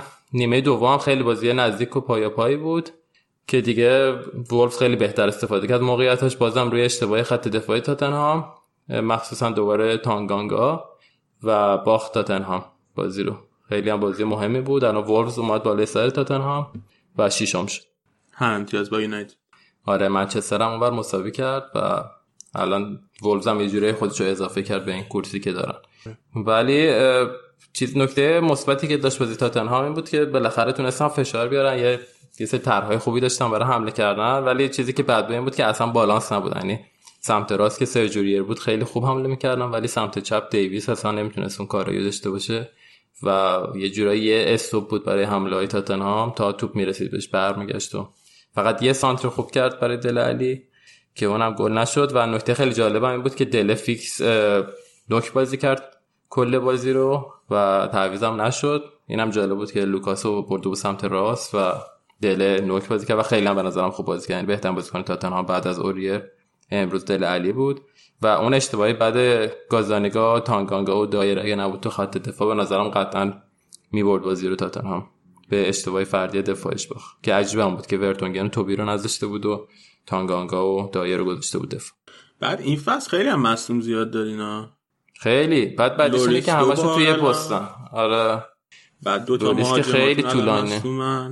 آره سه تا عملاً تازه، چون که یه مهاجم جوانم داریم پروت که اونم آماده نیست حالا هنوز خیلی، و اون اگه آماده شه باز یه دونه مهاجم، الان مهاجم نداریم، میگم بعدش اینه که همشون توی پستن. مثلا دفاع خیلی داریم الان ورتونگن و مثلا توبی اگه مصدوم شد، اما حالا خیلی اتفاق خاصی نمیفته. این بعدش اینه که الان همشون توی پستان. امروز ولی سه چهار سه بازی کرد که اونم خیلی جالب بود، ولی قطعا دایر انتخاب خوبی نبودون برای قلب خط دفاعی. لوسلسو هم با مصدومیت اومد اصلا فکر کنم. آره لوسلسو که اوایل فصل نبود، کلا تو بتیس مصدوم شده بود دیگه، بعد کم کم طول کشید تا برسه به اون آمادگی که داشت. آن اندومبلان بود، اندومبلا اول فصل خیلی خوب شروع کرد، بعد مصدوم شد و الان قشنگ فاصله گرفته از اون روندی که داشت، خیلی بد بود. امروز هم اومد دقیقه هفتاد و پنج تو، ولی خیلی بد. آه یه سوالی، به نظر تو خود اول فصل میگفت تاتنهام ترکیبش میتونه با این ترکیب قهرمان لیگ شد، قضاوتش به این هنوز هم هست تو حرفش. حالت قهرمان شدن هم به خیلی چیزا بستگی داره، یعنی آره اگه توی فصلی بود مثل اون فصلی که مثلا چهار سال پیش لستر قهرمان شد، آله میتونست قهرمان شه. نه دیگه خب تو این فصلی که لیورپول من سیتی، نه دیگه آره اینا یه چیز، نه مثلا این که میگه میتونست قه... میتونه قهرمان شه، یعنی خب شانس داره مثلا، نه اینکه حالا واقعا مثلا قهرمان شه، ولی ترکیبش خوب بود واقعا تاتنهام به نظرم. الانم گفته که بی صبرانه منتظرم که جولای شه و فصل جدید شروع کنم با این بازی کنم، ولی خودش هم الان به تفسیر نیست، چون دنی روز و گفتم اون واکر پیترزی که دادن رفت به بین دو نیم فصل خیلی بد شد براش. الان دیویس مثلا خیلی داره بد کار میکنه ولی جایگزینی نداره و هی باش بازی میده دفاع چپ، در صورتی که دنی روز اگه بود، مثلا امروز اگه بود، من مطمئنم که نتیجه خیلی بهتری میگرفت تاتنهام. یه سری اشتباهی اینطوری کرد که البته تقصیر خودش شاید نبود، دنی روز مشکل قرارداد نداشت، نه قرضی رفت الان اصلا آه. ولی کلا میگم میخواست سبک دفاع تاتنهام تغییر بده، دفاع کناری رو بیشتر مشارکت بده توی دفاع کردن تا حمله، ولی خب الان که هری کین و سان مصدوم شدن به ناچار یه ذره از بار هجومی میفته رو دوش فول بک ها که الان دیویس واقعا خوب نیست تو این زمینه. آره آره. و اون یکی بازی هم که امروز برگزار شد بازی اورتون منچستر بود که اونم بازی نسبتا حساسی بود. آنجلوتی که اولی که اومده بود خیلی خوب شروع کرد، یه چند هفته ای الان خوب نتیجه نمیگیره، هفته پیش هم باخته بود جلوی آرسنال. بازی با اشتباه دخا شروع شد، یه جورایی دقیقه فکر کنم دو سه بود که دخا توپو شوت زد خورد به کالورت لوین و برگشت توی گل. خیلی دفاع کرد، خیلی اشتباه اینطوری کرده دخا این فصل، فکر کنم از در حد بقیه دروازه‌بانا، یه جا خوندم که اندازه بقیه دروازه‌بانا اشتباه منجر به گل داشته. اینجور اشتباه هم خیلی بده دیگه، مثلا اول بازی عملا یکی شروع کرد بازی رو منچستر، بعد یه بهترش بازی کردن، برونو فرناندز دوباره یه گل خوب زد، یه شوت پشت محوطه زد که میگم خیلی خوب قشنگ به قول تو جای پوگبا رو گرفته. به نظرم سبک بازیش هم خیلی شبیه، یعنی همون کارهایی که پوگبای آماده میتونست بکنه رو الان داره فرناندز براشون میکنه. و اتفاق خیلی جالب این بازی یه گلی بود که اورتون زد نیمه دوم و این شکلی بود که یکی از بازیکناشون سگرسون بود فکر کنم، مصدوم افتاده بود جلوی دروازه، بعد شوت زد، شوت زدن اورتونیا خورد به دفاع منچستر، بلوکه شد و از بغل سیگرسون رفت تو گل. بعد با وار تشخیص دادن که به خاطر سیگرسون گل مردوده، ولی خب خیلی عجیب بود چون اصلا جلو دیده دخوار نگرفته بود، کلی بحث داشتن تا آخر بازی سرش و آنجلوتی هم بعد دقیقه نود اخراج شد چون داشت با داور بحث. خیلی اخراجش خیلی مسخره بود چون اصلا همش رفت داد بهش حرف میزد، اصلا خیلی اصلا عجیبش این بود، بعد بهش میگفت برو رو سکو مثلا، این اشتباه بود، کارت قرمز نشون داد بعد میگفت برو بالا اه. بازی تموم شد دیگه. ولی خیلی عجیب بود، نمیدونم یعنی قانون چیه، ولی نمیدونم چرا آفساید شد چون برخوردی فکر کنم نداشت، اصلا برخورد نداشت فکر کنم واسه اون قضیه دیدش بود، معتقد بود دیدش. آره ولی اصلا خب ولی نبسته بود، یعنی خود چیدم فکر نکنم اعتراض کرده باشه بعد گل، چون اصلا دخا اونور بود تو بلوکه شده، آره خوابیده بود، دقیقاً خوابیده بود، اصلا هیچ چی جلوی توپو نمی. خلاصه از اینور این باعث شد که نتونه گل دوم بزنه اورتون، ولی آخر بازی هم یه دابل سیو عالی داشت پیکفورد که از اونور جلوی باخت اورتون رو گرفت و پیکفورد که گفتیم این فصل خوبی فصل قبل نیست و بعد جام جهانی کلا افت کرده، خیلی خوب بود رو تو اون صحنه و بازی مساوی تموم شد. یه جورایی فکر کنم عادلانه بود که بازی مساوی شد. آه. و الان منچستر پنجمه چهل و دو امتیاز، چلسی چهارم چهل و پنج امتیاز، وولورهمپتون چهل و دو امتیاز هم امتیاز با منچستر ششمه و تاتنهام هفتمه با چهل امتیاز. خیلی حساسه، مخصوصا اینکه تاتنهام و منچستر هم بکنم دو هفته دیگه با هم بازی دارن و منچستر هم هفته دیگه با سیتی بازی داره. اوه چلسی بازی سخت داشت، یه دونه جلوی لیورپول مونده. چلسی کلا بیشتر امتیازایی که میده به همین تیمای مدل برنوس میده، یعنی شاید بازی سختش نباشه. ولی آره جلوی تاتنهام و منچستر و لستر پشت سر هم بازی کرد این دو هفته و فکر کنم اونها هم جلوی سیتی بازی دارن و هان لیورپول هم که گفتیم با لیورپول هم بازی دارن. خب ما فکر کنم هر هفته آره. شفیلد آها شفیلد این هفته بازی نکرد. اگه بازی یعنی اگه ببره این بازیش که عقب افتاده رو که با استون ویلایی هم بود که الان یکی مونده به آخره، میاد از همه اینا بالاتر و چهل و سه امتیازی میشه، میره پشت سر چلسی. فکر کنم هر هفته ازت میپرسم کی سهمیه چهارم چمپیونز لیگ امسال انگلیس رو میگیره به نظرت؟ به این هر دفعه من میگم که این لستر رو خیلی قطعی ندونین، خیلی داره بد کار میکنه. ولی الان خیلی سخته باور کنم که میخواد هفت امتیاز از دست بده لستر. خب الان این چند هفته خیلی امتیاز از دست داده، یعنی اصلا چیزه اه. اصلا چیز دور از ذهنی نیست که این قدم امتیاز از دست بده به نظر من.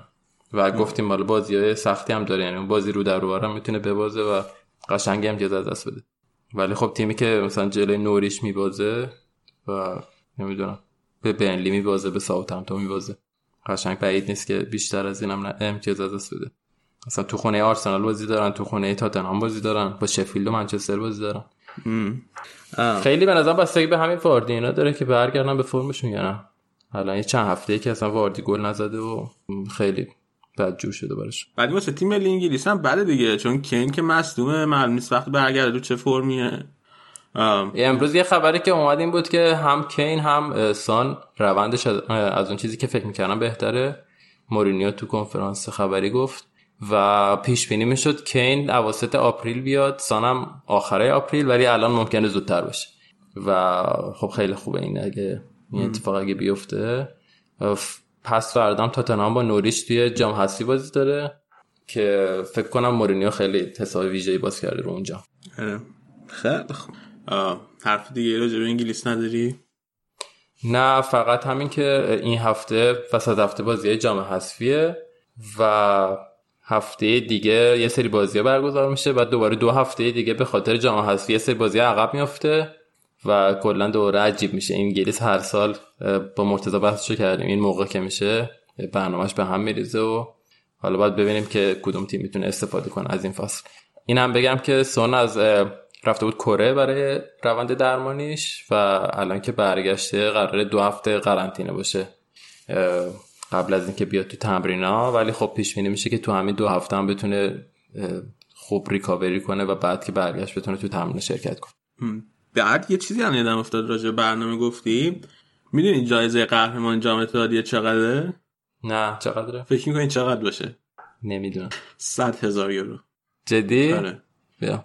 همینه که خیلی چیز نیست دیگه. آخه چرا؟ خب اگه همچین جامی اصلا برش توش بازی میکنن من نمیفهمم کلن. آخه مثلا یه چیزش یکیش که مثلا برای تیمای مثل استون ویلا خب این خیلی خوبه که تونن سهمیه لیگ اروپا رو بگیرن. آره واسه تیم سیتی از اون طرف هم سیتی هم فکر کنم جام دیگه احتمالا خیلی من. بعدم انگلیس مدلش اینطوریه که مرحله مرحله خیلی پول میده، یعنی مثلا خب این سه هزار تا شاید فقط برای این بازی بوده. خب باشه تا بعد صد هزار تا اگه واسه فینال باشه واسه مرحله بعدی که دیگه از اینم کمتر میشه طبعا دیگه. ولی خب اینم چیزی که این بازی آخر هفته بود دیگه، یعنی فینالشون همیشه آخر هفته است و بازیایی که آخر هفته است پخش تلویزیونیش هم خوبه معمولا، یعنی از اونورم کام درآمد خوبی داشته باشه.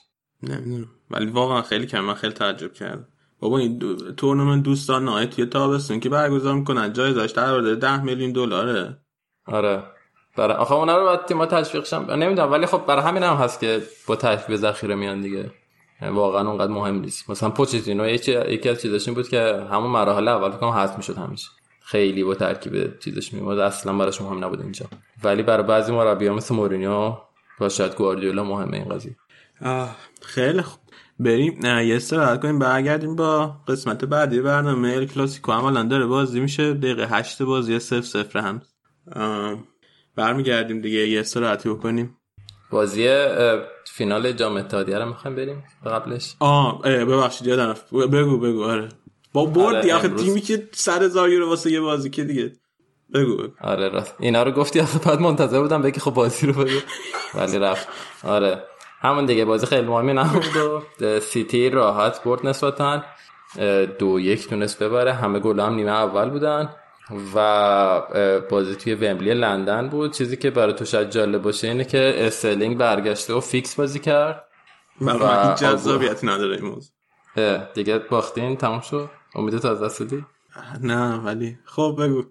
آره بعد استرلینگ برگشته بود، از اون برم آگوئرو فیکس بازی کرد و گل زد و الان به نظر میرسه که دست پپی ذره بازتر باشه برای بازی بعدی.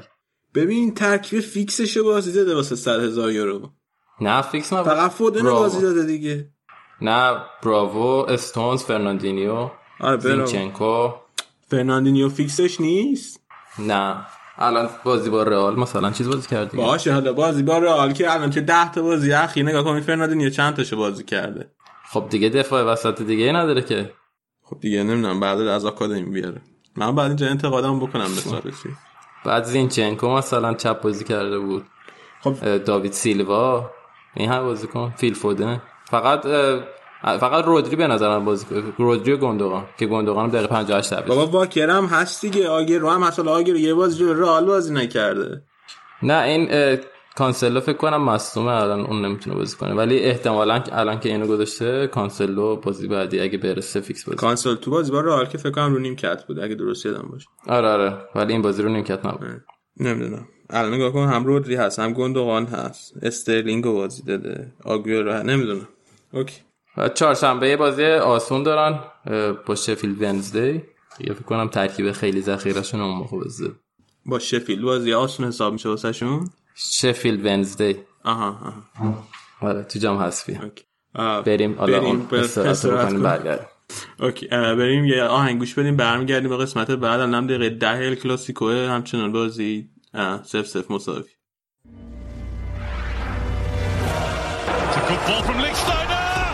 It's another Juventus goal. It's another Mario Mandzukic goal. It's Jose Callejon who takes the corner. Koulibaly! He's done it! Kalidou Koulibaly for Napoli. And then ten! Roma have risen from their ruins!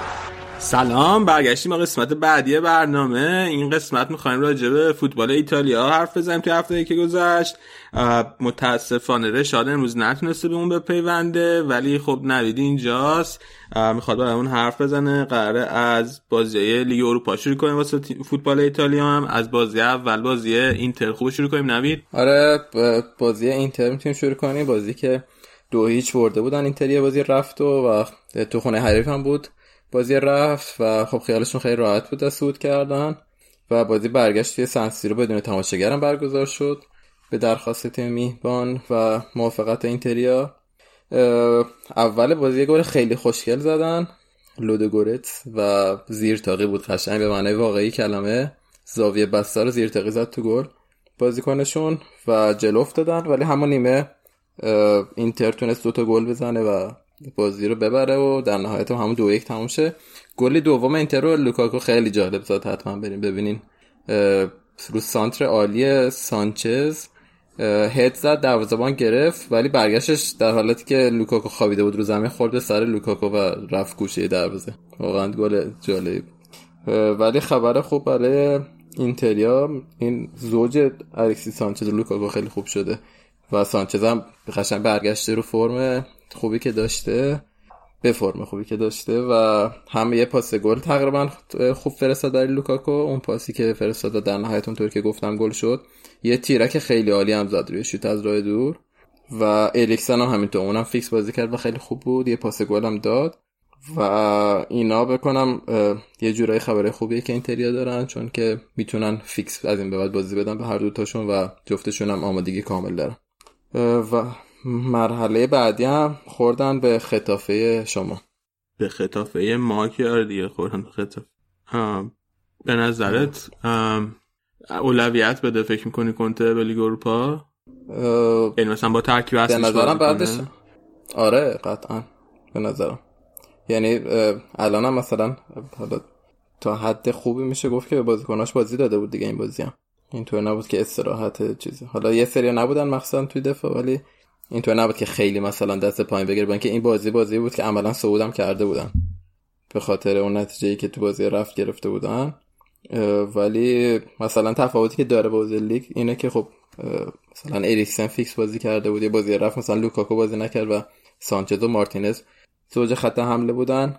ولی خب اینطوری نیست واقعا، به نظرم که کیفیت تیم اینتری که توی لیگ اروپا داره بازی میکنه پایین‌تر از اینتری باشه که توی سری آ داره بازی میکنه و به نظرم راحت میزنن خطافه رو هم راحت میزنن خطافه رو هم راحت که میزنن به نظرم. آره میدونی الان خطافه چندم لالیگاه عزیزم؟ یه رتبه بندی لالیگا رو میگه از اسپانیول بیست. خطافه هم پنجم بود الان اومد چهارم. خب ولی لالیگا این سری آ بالا سعی کردم نقشه رشادو بازی کنم چون خطافه خیلی تیم خوبی داره. اگه یاد باشه پارسال هم تا مرز اینکه سهمیه چمپیونز لیگ بگیره رفت که هفته آخر والنسیا از چنگش در آورد سهمیه.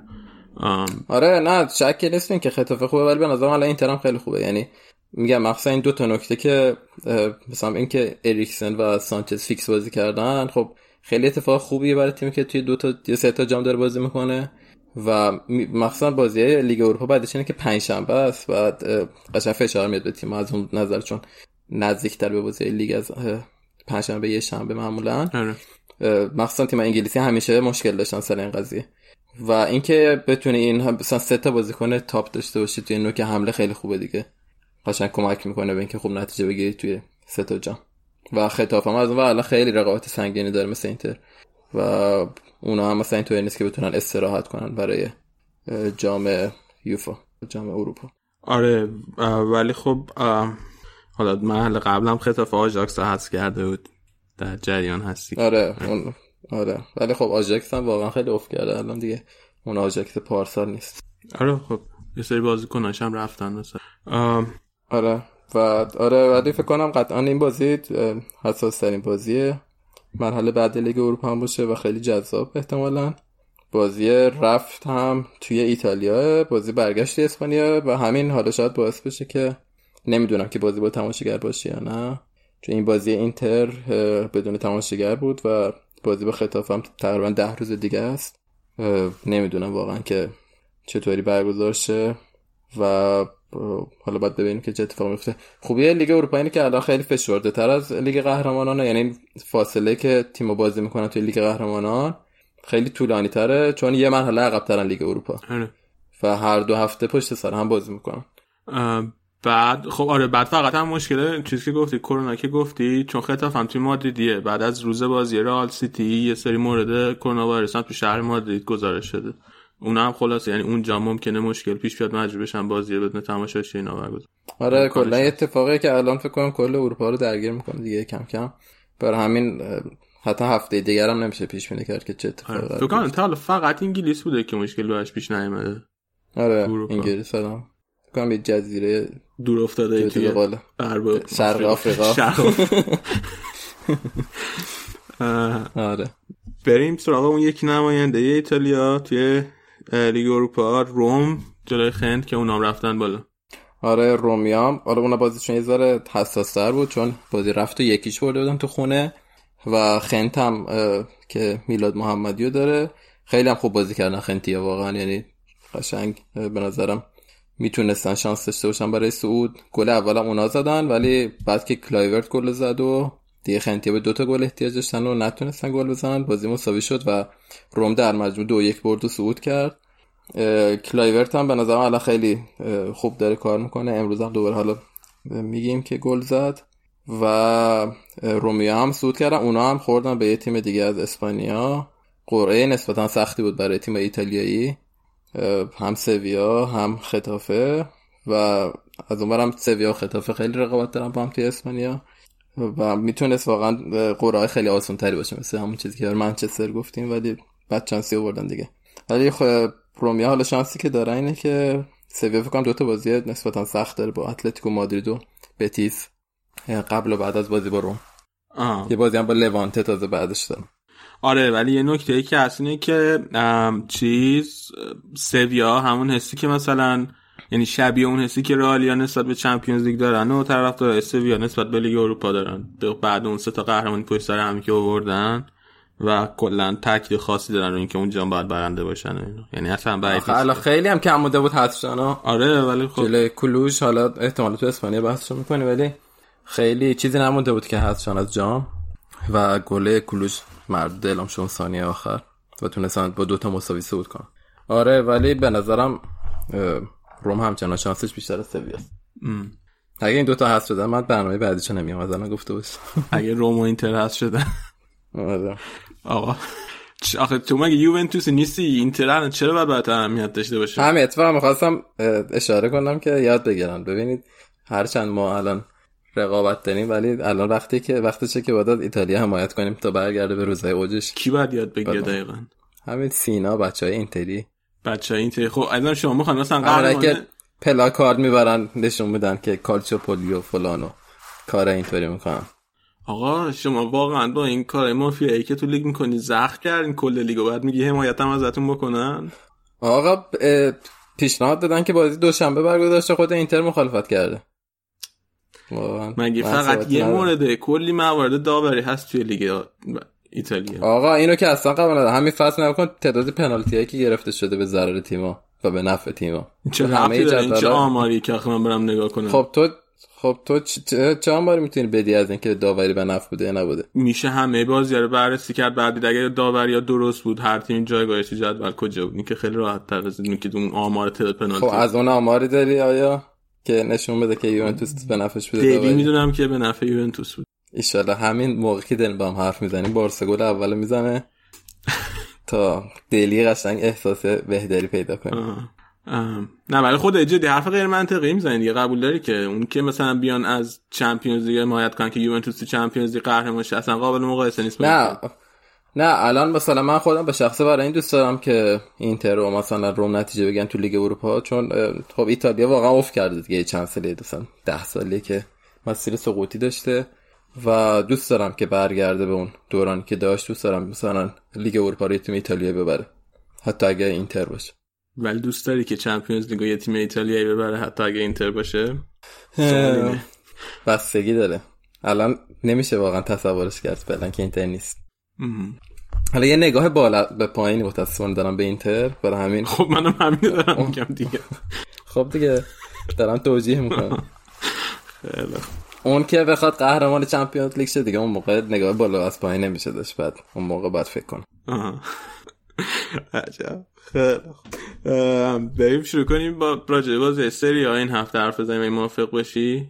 حرف نداشته آره باشی راجع به لیگ اروپا دیگه؟ نه فقط اینکه سری آ شدیداً تحت تاثیر کرونا، مخصوصا شمالش، و اکثر بازی هم لغو شده. این هفته فقط چهار تا بازی برگزار شد که لاتسیو توی تقریبا مهمترین بازی تونست دو هیچ بولونیا رو ببره و دیگه خیلی عالی دارن کار میکنن لاتسیویا و دوباره برگشتن صدر جدول، البته با یه بازی بیشتر. البته نیمه اول خیلی خوب بازی کردن، دوتا گل تقریبا پشت سر هم زدن، ولی نیمه دوم بولونیا خیلی خوب بود. دوتا گل هم زد حتی که جفتش رو وار مردود کرد. دومیش هم خود همه بازیکنان این فکر کردن که گل درسته، چون اولیه مثلا یه ذره مشکوک بود ولی دومیه رو همه فکر کردن درسته و وقتی دیگه وار اونم مردود کرد خیلی ناراحت کننده بود برای بولونیایی‌ها. حالا درست بود تصمیم داوری یا نه؟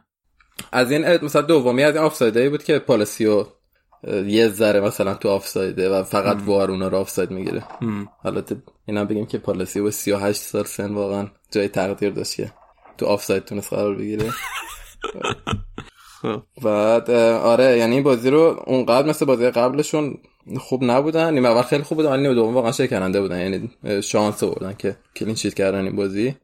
ولی خب روندشون عالیه دیگه لاتسیویا، یعنی فکر کنم آخرین باری که توی لیگ باختن برمیگرده به همون شروع فصل توی سپتامبر اینا به اینتر باختن. کلا دو تا فصل دادن، دو تا باخت دادن توی این فصل که جفتش همون شروع فصل بود و فقط حسرت می‌خورم که نتونستن از گروهشون صعود کنن توی لیگ اروپا. من یه سوالی واسه دارم نوید، نظر راجع به لوتی تو چیه؟ چون که ببین اگه یاد باشه دو فصل پیش بعد جام جهانی تابستون جام جهانی میتونه صرفش بود که میتونه مثلا میلینکوویچ ساویچ رو با بیشتر از صد میلیون یورو بفروشه ولی نفروخت، نگهش داشت. بعد ایموبیله رو توی این سال هرچی مقاومت کرده دیگه نفروخته، به سمون بوکس میگن چی میگن به قیمت ارزان نفروخت. بعد بقیه بازیکناش هم همه رو نگه داشته تا جایی که میتونسته دیگه. لوئیس آلبرتو رو نگه داشته مثلا. بعد اینا الان قشنگ چندین سال کنار هم بازی کردن، مربی مربیگری اینزاگی. پارسال هم با اینکه اینزاگی یه مقداری اگه باشه ضعیف شروع کرد، خیلی خوب نبود توی لیگ اول ف... اول فصل به خصوص، واسه همین سهمیه هم از دست داد به نظرم. آره با این همه پاش موند، ولی از اون طرف خب سود اقتصادی خیلی کمی کرده دیگه. ببین من به نظرم اینه که مثلا تیمایی که مثلا معمولیان یه ذره سطح کیفیشون کمتره، مثلا خب مسلماً لاتزیو از نظر سطح کیفی مثلا سطح بازیکن‌ها و حالا حالتای دیگه از اینتر و یوونتوس کمتره. و تنها چیزی که به نظرم میتونه کمک کنه که اینا بیان اینقدر خوب نتیجه بگیرن همین تداومیه که دارن توی مربیگری و بازیکن‌ها و که چند فصل با هم بازی میکنن. اما اتفاقی که گفتیم برای مثلا تاتنهام هم افتاد و خود اون بازیکن‌ها حالا کم کم ستاره میشن. به نظرم خیلی تاثیر داشته نگه داشتن این ستاره‌ها، این بازیکن‌ها. با اینکه مثلا ساویچ حالا این فصل خیلی خوب نیست، ولی همون ایموبیله مثلا ببینیم که این فصل چقدر خوب کار کرده، چقدر تاثیر داشته روی روند لاتزیو یا لوئیس آلبرتو. و همین به نظرم باعث میشه که تیم بتونه یهو اینقدر خوب نتیجه بگیره و اگه مثلا بتونه قهرمان یا نایب قهرمان شه، خب نتیجه‌ای که میگیره شاید واقعا خیلی بهتر بود از اون فروشی، از اون پولی که از فروش بازیکن‌ها میتونسته به دست بیاره. حالا من به لحاظ اقتصادی نمیتونم دقیق آمار بدم، ولی به نظرم مثلا اگه بخوایم با موناکو مقایسه کنیم که اونور همه بازیکناشو فروخت و خیلی سود زیادی کرد از فروش بازیکن‌ها، من لاتزیو رو موفق‌تر میدونم. موناکو الان دو فصله که داره مثلا با در مورد سقوط نکردن مثلا داره میجنگه. یه خبری هم بهت بدم که مسی الان یه گلی به ما نزد که هر فصل دیگه ای بود میزد. ببین من میگم منتظرم بارسا گل اول بزنه. آره اینا نمیزنن، ما تا برنامه ایتالیا رو تموم کنیم اینا میزنن. آها پس تموم نکنیم. خیلی پس نظرت تو هم راجع به لوتیتو اینه که کار خوبی کرده، ولی موناکو خیلی سود کرده، یعنی فقط دویست خورده میلیون رو هم با پسود کرد. خب همینو میگم، یعنی میگم در نهایت اتفاقی که میفته و چیزی که مهمه اون نتیجه‌ای که میگیرن دیگه. حالا اینکه سود کرده رو اگه استفاده درست بکنه ازش، بازیکن بگیره، سرمایه‌گذاری خوب بکنه و برگرده به اون روند خوب، آره. ولی حداقل الان که این اتفاق نیفتاد برای موناکو و برعکس از رتبه مثلا دوم سوم الان دارن هفده و هجده. بریم سراغ بازی بعدی، ناپولی جلوی تورینو با استاد گاتوزو.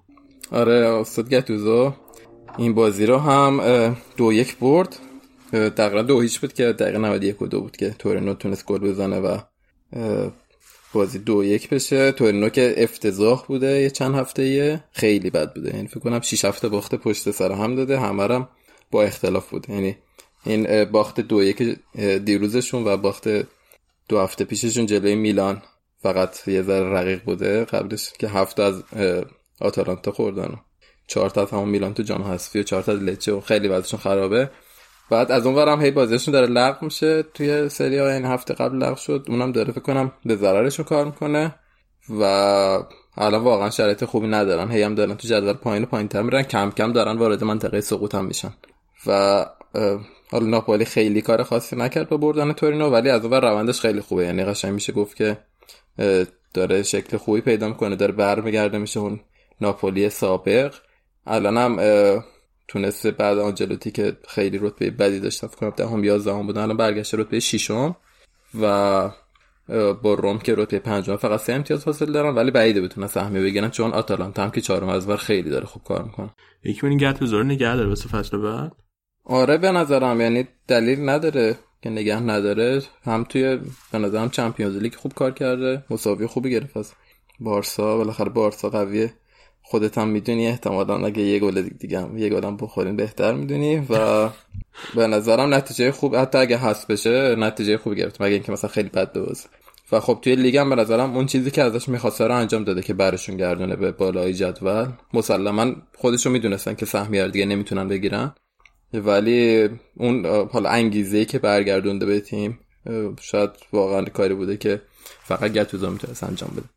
و بازیکناش چی به خصوص کولیبالی، چون که خیلی تیمای مختلفی دنبالش هم، مثلا رئال دنبالشه، بارسا حرفش شده که دنبالش بوده، به نظر میتونن آره نگهش دارن آره. یا نگهش میدارن اصلا اونو بعید میدونم، یعنی کلن احتمالا یه سری بازیکن خروجی داشته باشه ناپولی، مخصوصا کولیبالی این فصل هم هی خیلی کمتر بود که از فصل قبل و اونقدر متکی به کولیبالی نیست. یعنی فصل قبل خیلی متکی بود کل دفاعش و خیلی هم خوب کار میکرد، ولی این فصل اصلا اونطوری نیست. یعنی هم خیلی پر اشتباه تر بود از فصل قبل، همین که دیگه اونقدر فیکس بازی نمیکنه برای ناپولی. برای همین قشنگ محتمله که جدا بشه از ناپولی. آه اوکی، بریم از سراغ بازی آتالانتا لچه که آتالانتا هفت دو برد. درست میگم؟ آره بازی بود که آتالانتا امسال توی لیگ هفت گل تونسته بزنه. دقیقاً رکورددار شدن از این نظر و خیلی هم رکورد خفنه دیگه. هفت گل واقعا چیز آسونی نیست، اونم انجام دادنش برای سه بار و الان با اختلاف بهترین خط حمله سری آ دارن با هفتاد گل زده تو بیست و پنج بازی. یعنی خیلی تقریباً مثلا دو هفت هشت تا میشه فکر کنم. و تیم بعدی لاتزیو با شصت گل توی اونم بیست و شش بازی و اینتر و یووه که الان مثلا خیلی دارن رقابت میکنن برای قهرمانی توی لیگ کمتر از پنجاه گل زدن. لاتزیو هم داره رقابت میکنه دیگه، اول جدولن، اول لیگن مثلا. خب لاتزیو رو اول گفتم دیگه، بعد یووه رو گفتم. یعنی دو تا تیمی که اونا هم دارن رقابت میکنن کمتر از پنجاه تا گل زدن و خیلی خفنه به نظرم که هفتاد تا گل زدن آتالانتا توی بیست و پنج تا بازی و اینکه اگه همین آمار نشون بدن آخر فصل بالای صد تا گل زدن دیگه، صد و پنج تا گل زدن آخر فصل با همین آمار. آره دقیقاً. و خب همین قبلش هم با والنسیا هم بازی کردن که چهار تا بهش زدن. از اون ور مشکله که خیلی نمیتونن کلین شیت کنن و گل هم کم بخورن. یعنی الان حداقل چند هفته‌ای که اینطوری میشه و مثلا یه چیزیش که مثلا ممکنه بد باشه اما مساوی که جلی جنو کردن، یعنی با اینکه دوتا گل زدن، خب دوتا گل هم خوردن و دو دو شد، ولی میگم خیلی نتیجه عالی زیاد گرفتن این فصل. این امروز هفت دو لچه رو بردن، قبلتر هفت هیچ تورینو رو برده بودن، پنج هیچ پارما رو بردن، پنج هیچ میلان رو بردن، سه هیچ شاختار رو بردن توی چمپیونز لیگ و هفت یک اودینزه رو بردن، اون سومین هفت یکی که بردن و چهار یک ساسولا رو بردن. قشنگ این بازیه که مثلا بیشتر از دو سه تا گل زدن خیلی کم نبوده و مهمش هم همینایی بود که گفتم. یه جورایی دیگه چهارمی آتالانتا به نظرم قطعیه، چون هم از اون طرف اون سه تا تیم خیلی رقابت نزدیکی دارن برای قهرمانی و اختلاف دارن با آتالانتا، هم آتالانتا با روم که تیم بعدی شش امتیاز سال اختلاف داره و خب بهترین تفاضل گل هم داره توی لیگ و من ب... من بعید میدونم که رتبه غیر از چهارم نصیب آتالانتا بشه و میتونه بیشتر تمرکزشو بذاره روی لیگ قهرمانان. بعیده بازی برگشت والنسیا بتونه کاری بکنه جلوی آتالانتا و مراحل بعدی به نظرم قشنگ میتونه پدیده این فصل لیگ قهرمانان باشه. آتالانتا جینکس نکن خودتونو. چی؟ جینکس نکن، چش نزن تیم خودتونو. نه آقا چش، بچهای ایتالیا به چش اعتقاد ندارن. ام فکر کنم اینا هم قشنگ آتالانتا هم یه مورد دیگه، یه چیزی که گفتی دیگه، از ثبات داشتن که گفتی دیگه. الان گاسپرینی چند فصل آتالانتا، فصل پیشم بود دقیقاً، فصل قبلش هم فکر کنم بود. بعد یهو این قشنگ روند سعودی دارن تیمای این شکلی دیگه. خیلی فکر کنم الان چهار سال میشه که سرمربی آتالانتا است و ترکیب جوانی هم نداره آتالانتا. یعنی اینم جالبه که با این وجود خیلی دارن خوب کار میکنن و همینطوری هم میمونن توی تیمشون. مثلا نوک حمله ایلیچیچ مثلا سی و دو سالشه و فوق‌العاده بوده و زاپاتا که بیست و هشت سالشه و تو این بازی هم خیلی خوب بودن جفت. بریم از سراغ آخرین بازی این هفته، بازی کالیاری جلوی روم. آره اونم آخرین بازی این هفته چهار بازی سری آ بود که بازی خیلی جذابی هم بود. اول بازی خیلی روم خوب شروع کرد بازی و بعد برخلاف جریان بازی یه گل خورد، ولی همون نیمه اول تونست دوتا گل بزنه، دو یک جلو بیفته. کلایورت گل سومو زد، سه یک شدن. بعد تا آخر بازی همینطوری پینگ پونگی رفت و برگشت میشد گل، تا اینکه دقیقه هشتاد و یک چهار دو جلو افتادن و نود هم گل خوردن و چهار سه برد رو. قشنگ فکر کنم یکی از جذاب ترین بازی این فصل سری آ بود و خیلی توپ روی دو تا دروازه زیاد بود. یعنی قشنگ تعداد شوت خیلی بالا بود. روم یازده تا شوت در چارچوب داشت، کالیاری شش تا و قشنگ بازی جزایی بود. روم با این برد تونست پنجم شه، اونا هم الان یه حاشیه امنیت خیلی خوبی دارن با رتبه بعدی که ناپولی باشه و به نظرم یه جورایی ایتالیا تکلیفش از بقیه لیگا بیشتر مشخص از نظر تیمایی که سهمیه اروپایی میگیرن این فصل فقط میلان شاید به این ترکیب اضافه بشه و جای ناپولی رو بگیره یا اینکه به خاطر جام حذفی صعود کنه.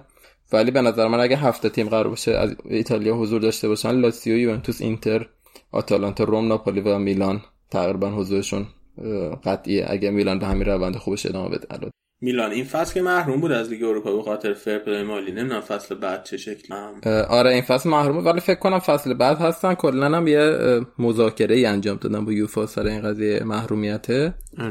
آره برای همین بعید میدونم بیشتر از یه فصل بوده باشه. آه. آره واسه یه فصل. و اینکه چهارشنبه هم یووه با میلان توی جام حذفی بازی دارن. بازی رفت یک یک شده توی میلان و این بازی توی تورین بازی برگشته که فعلا هم فکر کنم قراره با تماشاچی باشه. بعد ببینیم که تا روز مسابقه تصمیمشون عوض میشه یا نه. آقا بیا این راجبه رفتاره مافیاییتون یه توضیح بده، چه جوریه که بازی یوونتوس میلان میتونه برگزار شه ولی یوونتوس اینتر نمیتونه؟ کلا این صحبتی بوده که همین اینتریام هم کردن. الان کلا خیلی بحثش داغ. ناپولی هم از اونور اومده بود گفته بود که بازی رو لغو کنید، بعد اینتر و یووه رو مثلا بدین چهارشنبه، گفته بود بازیمون رو با اینتر لغو کنید، اون کارو بکنید. چون اول قرار بود بازی بدون تماشاچی باشه توی تورین بازی برگشته یووه و اینتر که خب خیلی هم مهمه برای تکلیف قهرمانی این فصل، بعد بازی کلا لغو شد و خب خیلی اعتراض زیاد شد سر این قضیه. یوونتوس هم کلا گفته بود که ما مشکل نداریم مطابق قانونیم. همون موقعی هم که گفتن بازی بدون تماشاچی چه، با اینکه خب مسلما خیلی به ضرر یوونتوس بود، یوونتوسیا اعتراض خاصی نکردن و شاید همین یه ذره باعث شده که حالا اینتریا بیان بگن مثلا مافیایی و از این صحبتای زشتی که شما الان دارین می‌کنین علی جون. ولی از این خبرا نیست. خودت خنده‌دار نیست که گفتن مطابق قانونیمو هر چی شما بگین ما همونجوری برگزار می‌کنیم و اینا. حالا حرف خنده‌دارتر از این بحث اینتریا بوده. اینتریا هم از اونور گفتن که نمیدونم بازی اگه لغو شود، آخه تاریخ بازی رو هم مشخص کردن، بعد قرار فکرم تیم می برگزار شه، گفتن بازی اگه لغو شه بیفته اون موقع ما اون موقع برنامه‌مون شلوغه مثلا. خب خنده داره. خب خیلی منطقیه برنامه‌شون شلوغه اون موقع. نه مثلا اه اه حالا دقیق یادم نیست ولی میفته فکر کنم روی جام حذفی، بعد اگه مثلا برن فینال جام حذفی اصلا اون اتفاق نمیفته و بعد فکر کنم بازی لیگ هم هست، یعنی خیلی مونده تا اون موقع و خیلی دیره. بعد الان کلا کل لیگ ایتالیا رو حواس، یعنی خیلی تعداد زیادی از بازی‌ها لغو شده، یه تعدادی از بازی‌ها بدون تماشاگره و الان کلا اصلا برنامه بازی اصلا مشخص نیست که حالا دارن میگن که برنامه‌مون بعد میشه، چون این قضیه کرونا من بعید میدونم به این زودی تموم بشه و حداقل تا فکر کنم بیست مارس که ما میریم توی تعطیلات برای بازی مقدمات جام جهانی، کلی بازی قراره توی لیگ برگزار شه و جام حذفی و اینا اگه به تعویق بیافتن کلا برنامه‌ریزیش یه برنامه‌ریزی دوباره است، یعنی قرار نیست که به تیمی ظلم شه و اینا. مطمئن نیستم که حالا بازی برگزار بشه چهارشنبه و پنجشنبه بازی اینتر ناپولی و میلان یووه یا نه، ولی شاید یه جورایی تأکیدشون برای برگزاری اون بازی به خاطر این باشه که میخوان تکلیف جام حذفی رو سریعتر ببندن و تموم شه، چون خب از لیگ خیلی مونده، تقریبا سیزده چهارده هفته مونده و هر هفته مثلا ده تا بازی صد و سی چهل تا بازی مونده، ولی جام حذفی فقط سه تا بازی ازش مونده، دو تا بازی برگشت نیمه نهایی و یه بازی فینال و نمیدونم، یعنی احتمالاً احساس بهتری دارن از اینکه جام حذفی تموم شه و بره پی کارش، چون این کرونا هم مثلا اینطوری نیست که الان بهتر شه وضعش داره بدتر و بدتر میشه. اوکی فکر کنم که بریم یه استراحتی بکنیم، بعد برگردیم با قسمت بعدی برنامه.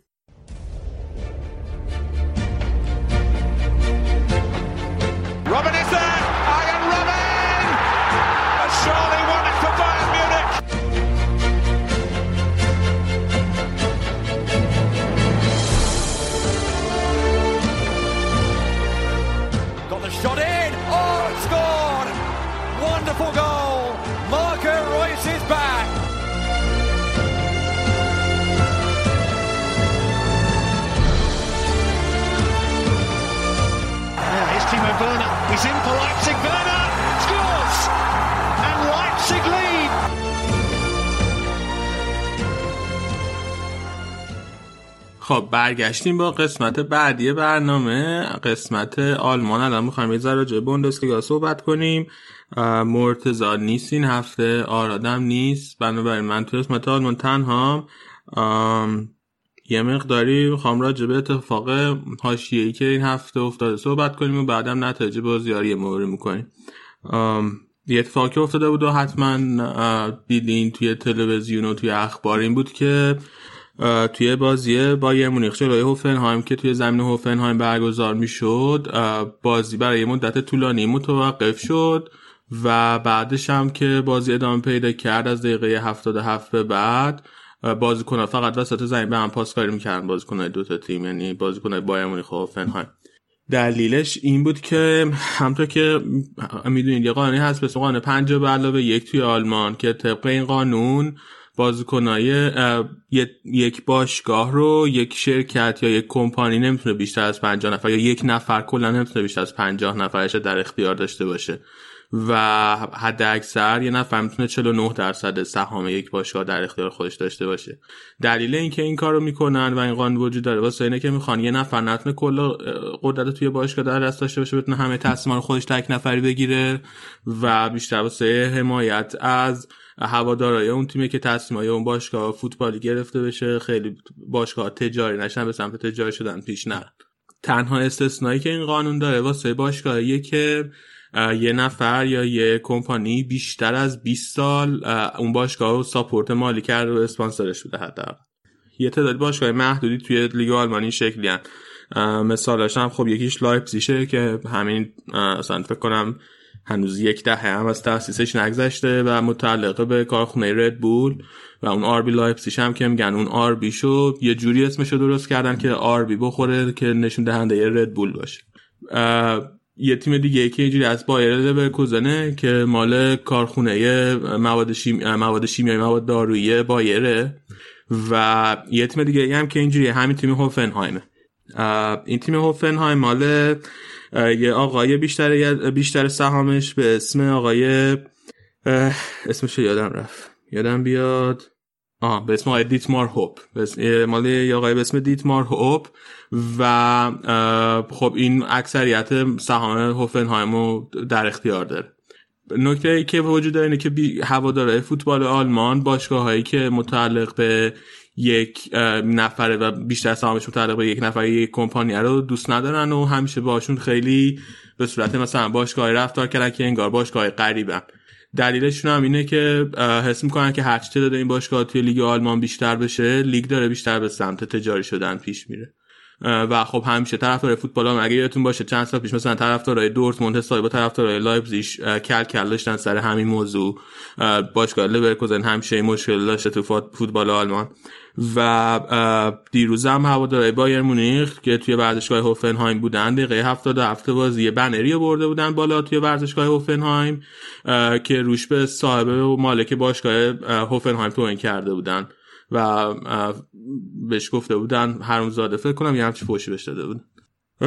خب اتفاقی که افتاد این بود که بازیکن‌های بایر مونیخ و سرمربیشون فلیک و بعدم سال همین زیش رفتن سعی کردن با بازیکناشون با هوادارشون صحبت کنن که اون بنر رو بیارن پایین، چون که بازیکن‌های هوفنهایم تصمیم گرفتن به بازی ادامه ندن، ولی هوادارا رو بالا رفتن بنر رو پایین نیاوردن و این بازی متوقف شد یه مدتی و بعد از این مدتی که بازی متوقف بود بازیکن‌ها همه اومدن بیرون از رخ کردن و تصمیم گرفتن که به بازی ادامه بدن، ولی فقط به صورت پاسکاری با هم به بازی ادامه بدن تا زمان بازی بگذره و تمام شه. خب اون موقع از بازی هم بازی شیش هیچ به نفع بایرن بود، موقعی موقعی که بازی متوقف شد و خب نتیجه بازی دیگه مشخص شده بود از قبل که بایرن میبره.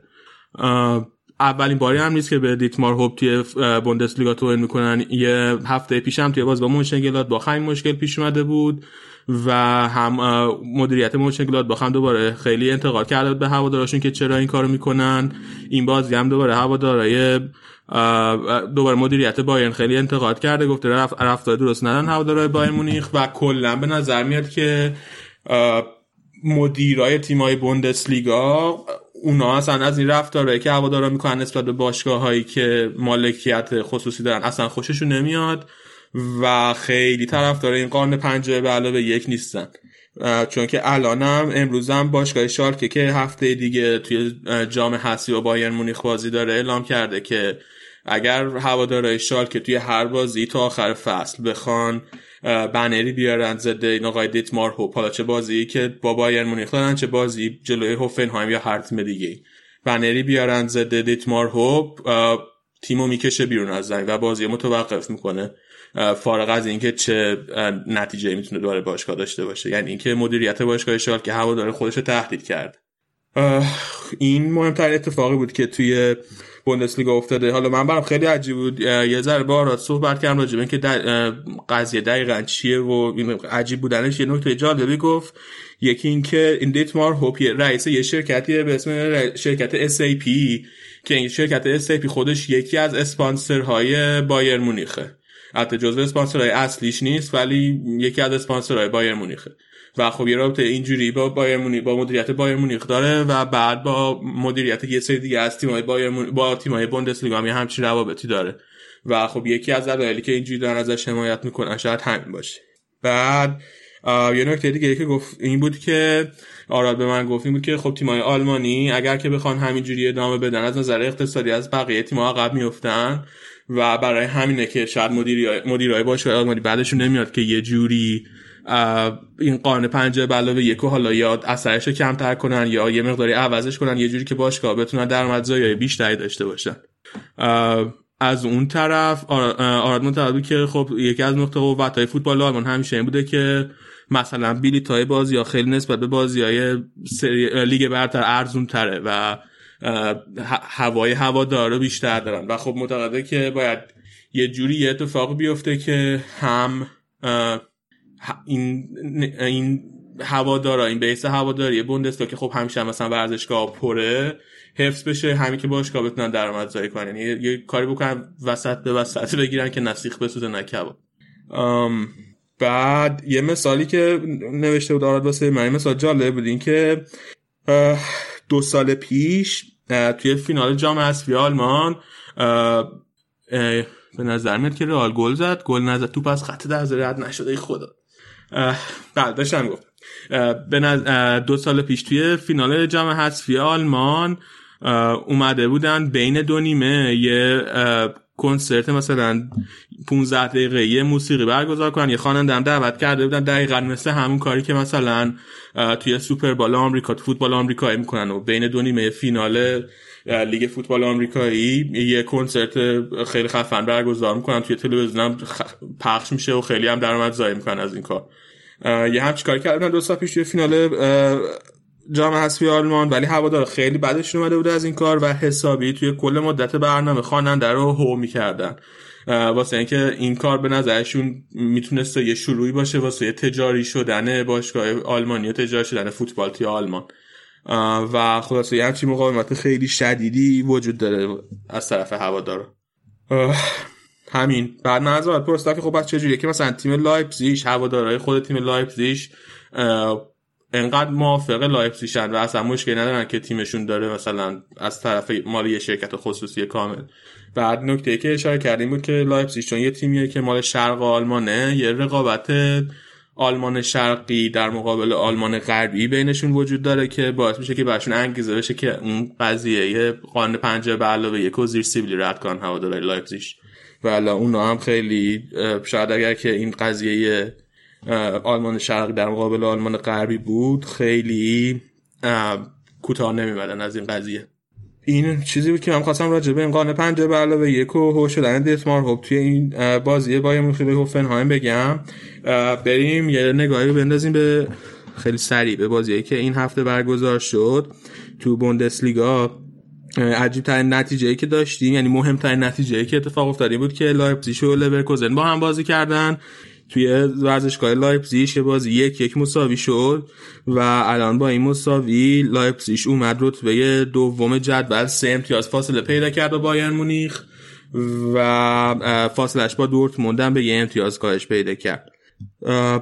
شایعه که خیلی دور برای لایپزیگ هست و هر هر هفته تقریبا راجعش حرف می‌زنیم بحث تیمو ورنره که احتمالش زیاده که آخر این فصل از لایپزیگ جدا شه، هم لیورپول به نظر میاد که دنبالشه و شایعاتش هست که بره لیورپول. هم توی این هفته بعد از باختی که رئال جلوی سیتی داشت و وضعیتش دوباره مقداری قمر در عقرب شد، بحث مهاجم گرفتن رئال توی تابستون دوباره به گوش رسیده و یکی از گزینه‌هایی که دارن لایپزیشه به نظر، ببخشید تیمو ورنر از لایپزیشه. یعنی توی اون یکی بازی بوندسلیگا دورتموند، اون یکی مدعی قهرمانی، جلوی فرایبورگ بازی کرد که تونست در آخر یک هیچ ببره فرایبورگو تا توی کورس قهرمانی بمونه. الان دورتموند چهار امتیاز فاصله داره با بایر مونیخ صدر جدولی و داره سعی میکنه که فاصله‌شو حفظ کنه دیگه. و خب مهمترین اتفاقی هم که افتاده واسه بایر مونیخ اینه که خبرش اومد بعد از بازی چمپیونز لیگشون جلوی چلسی که لواندوفسکی مصدوم شده و واسه یه مدت طولانی نمیتونه بازی کنه. حالا بعد ببینیم که آیا دورتموند یا لایپزیگ میتونن از این موقعیت و از این فرصت نبودن لواندوفسکی استفاده کنن یا نه. بایرن هم که گفتیم جلوی هوفنهایم شش هیچ برد و گلادباخ هم که الان تیم چهارم جدوله تونست سه دو آگزبورگ رو ببره توی خونه آگزبورگ و همین دیگه. الان بایرن با پنجاه و دو امتیاز صدره، لایپزیگ با چهل و نه امتیاز دومه، دورتموند با چهل و هشت امتیاز سومه، گلادباخ چهل و شش امتیازی چهارمه، البته یه بازی کمتر از دورتموند داره، و لورکوزن هم با چهل و چهار امتیاز پنجمه. شالکه هم او چقدر فاصله داره شالکه با لورکوزن، شالکه سی و شش امتیاز زیرو توی ششم جدول. بریم یه استراحتی بکنیم، برگردیم با قسمت بعدی برنامه. الان بازی رئال و بارسا دقیقه شصت و پنج هم صفر صفر مساویه. بریم و برمیگردیم. Lionel Messi!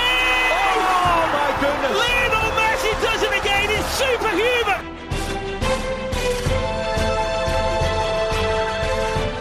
Great cross headers in. Miranda and Atletico Madrid lead in the cup final.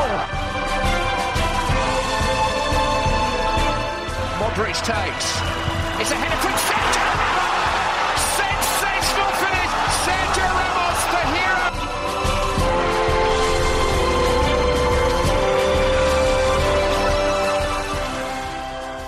خب برگشتیم. الان هم از بازی رئال بارسا ادامه داره. الان امیرحسین به من اضافه شده اینجا. امیرحسین جان چطوری؟ خوبی؟ سلام علیکم. خوبی؟ بد نیستم. تو چطوری؟ ببین دقیقه هفتاده الان توپ دسته هفتاد و پنج توپو مسی او یه موقعیت مارسلو رسید، مارسلو باران رسیدن توپو گرفت. طبیعتا حالم از ده دقیقه پیش بدتره. حالم از ده دقیقه سلام میکنم به همه شنونده‌های رادیو آفساید، ولی بدونید که ما برمیگردیم به این بازی. بله بله، ما الان تا آخر بازی همینجوری لایو این بازی رو با هم دیگه دور هم دیگه ببینیم، چون که ما انتظار داشتیم که لایو اون سه تا قسمت قبلیه یه رو بیشتر طول بکشه و برسیم به آخر بازی ال کلاسیکو که اسپانیا رو شروع کنیم، ولی زودتر تموم شد. واسه همین فعلا این بازی رو با هم دور هم ببینیم، بعد ریاکشن های امیرحسین هم ضبط کنیم واسه آینده که بدونه که چجوری بوده تو بازی ال کلاسیکو. آقا چرا باید از این دقیقش به بعد ببینیم؟ من دیگه اتفاقی پیش اومد دیگه، اتفاقی, اتفاقی. پیش اومده باشه. خط ولی جدی خیلی نزدیک بود بازی سف سف تموم شه، یعنی از این نظر که بازی اونقدر موقعیت کلای خفن نداشت، خیلی مثل ال کلاسیکو ال سالای پیش نبود. بعد بازی رفتم که سف سف تموم شده بود. من همش تو ذهنم این بود از اول بازی که یعنی هیچ وقت بوده که بازی رفت و برگشت یه فصل جفتش سف سف تموم شه نمیدونم. دقیقاً منم تا وقتی که به عمر فوتبالی وقتی که من دارم فوتبال نگاه میکنم هم چیزی یادم نمیاد که رفت و برگشت چیز بوده. این گریزمان خودش مثلا هر سال برای رئال گل زده از مثلا دو هزار و دوازده تو اتلتیکو این هر جا که بوده همیشه گل زده. اینجام که یه موقعیت برایت ویت داشت نتونست پاسو بندازه واسه گریزمان. بارسا خیلی ترکیبش ترکیب شروعش خیلی شبیه بازی با ناپولی بود، یک دوتا تغییر این از نظر چیدمان مهرا خیلی همون چهار چهار دوی لوزی رو سعی میکرد بازی کنه، با ویدال هم شروع کرده بود تو اون ستای جلو، ولی به جای فیرپو آلبا برگشته بود که فکر کردم اتفاق خوبیه. آلبا روز خیلی خوبش نبوده به غیر از چند تا نفوذ. یک آخه بازی اولش بعد مصدومیت، بعد همین الان فکر کنم زود از مصدومیت برگشته، یعنی من فکر می‌کردم که یا حداقل من فکر می‌کردم که هنوز مصدوم باشه و به بازی با رئالم نرسه. ببین تو یه صحنه نیمه اول من احساس کردم داره اصلا اشاره میکنه که بگی من تعویض کنم، یعنی دستشو به شکل تعویض داشت میچرخون، من نمیدونستم راجع به خودش داره میگه یا یه بازیکن دیگه. تعویض نشده هنوز، ویدالو کشته بیرون، اولین تعویضشو بارسا اینجوری کرده. خب تغییر دومی که به غیر از آلبا داشته این بازی نسبت به بازی با ناپولی این بوده که به جای راکیتیچ از آرتور استفاده کرده که میخواسته یعنی مثلا مالکیت توپو بیشتر داشته باشه و قدرت حفظ توپش نیمه زمین بره.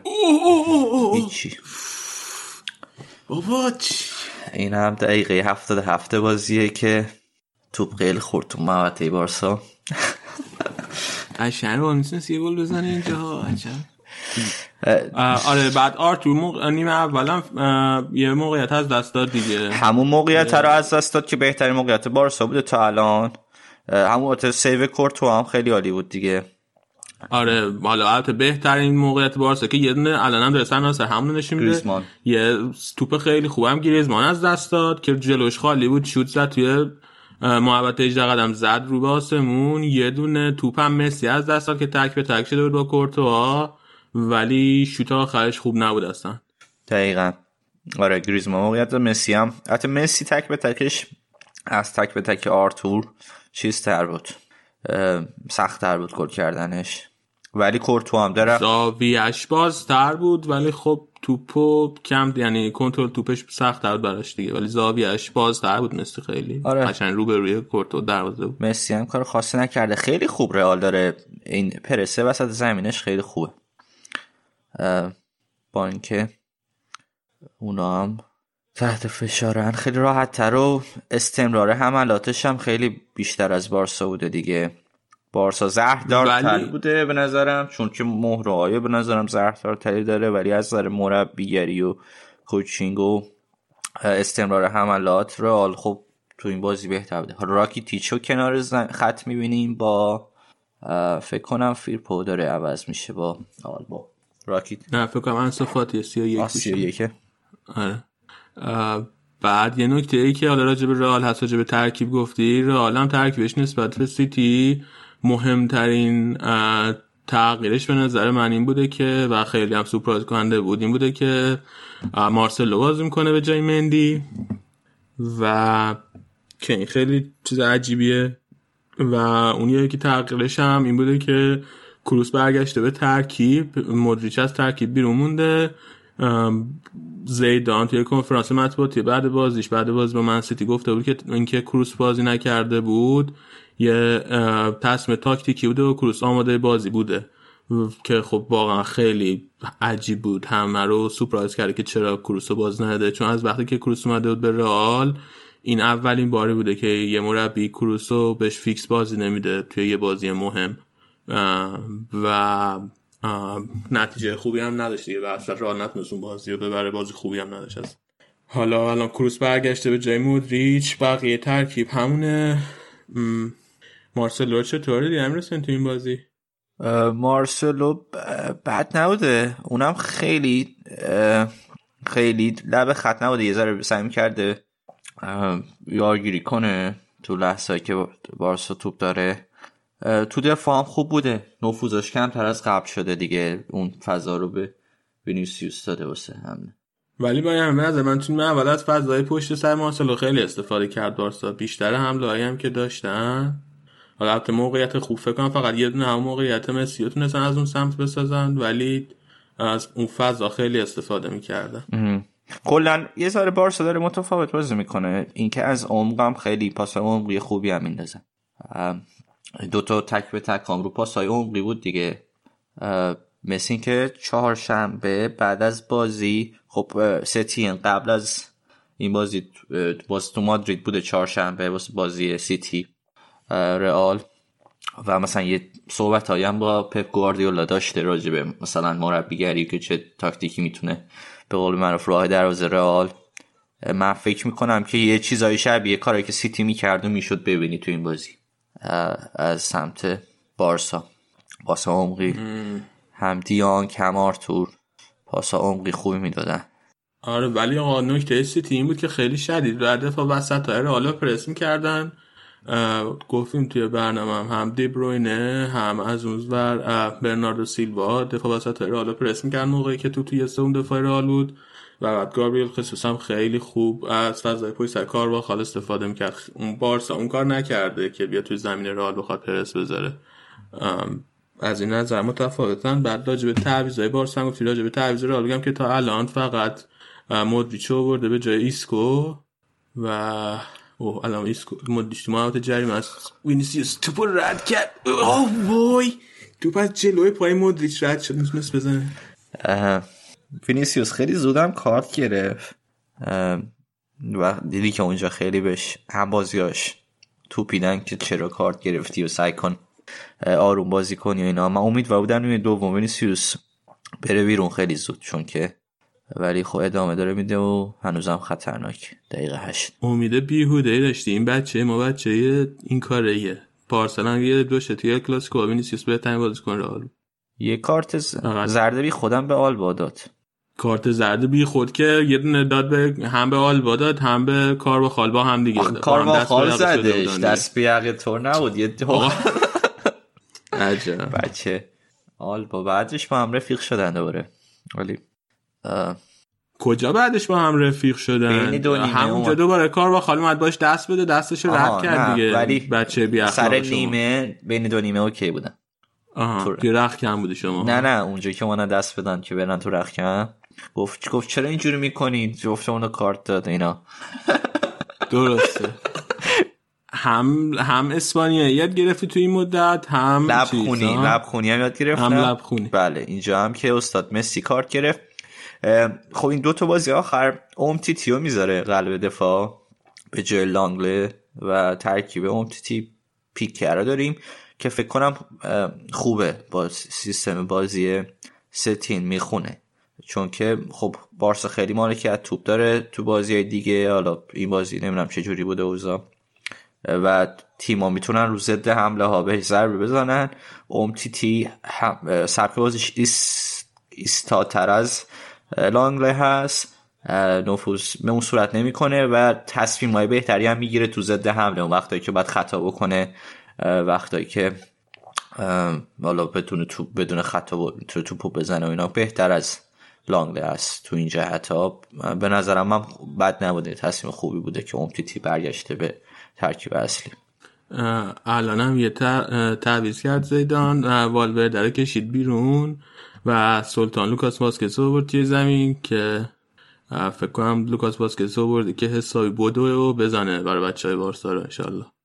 الان دیانگ داره هافبک یعنی دیانگ اومده وسط خط میانی داره بازی میکنه. این چیزا آسیب پذیرتر شدیم. الان بوسکتس هم رفت بیرون یا میره واسه دو هیچ شدن بازی یا اینکه بتونه بارسا نتیجه بگیره که الان نمیتونن نمیتونن توپو پس بگیرن و نمیتونن که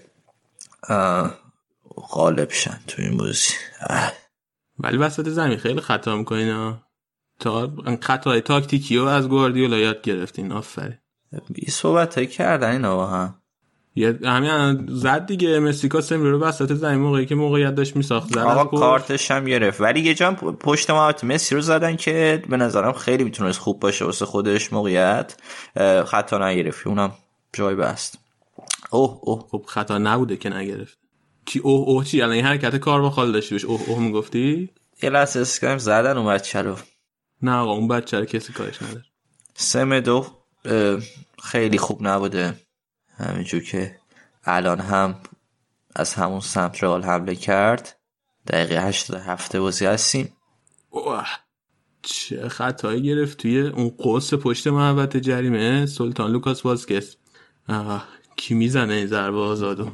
کروس میتونه بزنه، مودریچ میتونه بزنه، خود راموس از این جاها خوب ضربه آزاد میزنه ممکنه اینو بزنه. آقا من اشتباه کردم بوسکتس تو بازیه گفتم من بوسکتس نیست خطرناک میشه. تعویض اون تعویض منطقی رو کرده. راکیتیچو به جای آرتور آورده تو بازی.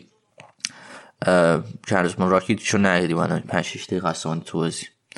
خب فکر کنم اینجوری که اینا راموس میخواد بزنه، احتمالا راموس میخواد بزنه، خیلی هم همچین داره ولی میزنه تو اوت، دقیق نگاه میکنه به توپی میزنه تو آره. اوت مودریچو کاس مودریچو کروس فاصله گرفتن از توپ، فقط راموس الان تقریبا پشت توپ مونده و تو محوطه جریمه بارسا فقط لوکاس واسکز هست و بنزما و یکی دیگه هم هست که من نمیدونم الان کیه پشت دفاع. آه وارانه میزنه راموس خورد به خط دفاع و اوت بارسا و بعدم اوت اوت ای ای ای, ای. آقا ما یه گل دیگه اگه بزنیم خیلی خوب میشه، ما هم یه گل دیگه بزنیم یه گل دیگه بزنیم خب یک یکم خیلی خوب میشه دیگه. یه گل دیگه شما بزنیم ما هم یه گل بزنیم. آه. ما امسال راه گل نزدیم. بازی اول ستینم هست به عنوان مربی ستین. آره این که گفتی جالبش اینه که با بتیس فکر کنم اگر اشتباه نکنم دو بار زیدانو برده توی برنابو دو... وقتی مربی بتیس بوده اف... یه برد یا دو موسم میتونم میدونم نباخته اه... چیزی که قطعیه یعنی که نباخته هیچ بازی رو. احتش دیگه نمومده جلو واسه این ضربه آزاد مگه وقت اضافه نداره؟ آره آره. که ترش دیگه نمومده جلو دو... دو برد و یه مساوی. نه این آلمانو دروازه‌بانو شو. خب دروازه‌بان که چی نبود توپو کورتو آقا فکر کن من نمیدونم دقیقه نود و سه دقیقه دقیقه وقت تلف شده چرا دروازه‌بان میاد؟ اینا کیو الگو قرار دادن این کارو میکنن؟ چرا آخه م. یادشون رفته که چیزو بعد الگو قرار بدن، والدزو بعد الگو قرار بدن.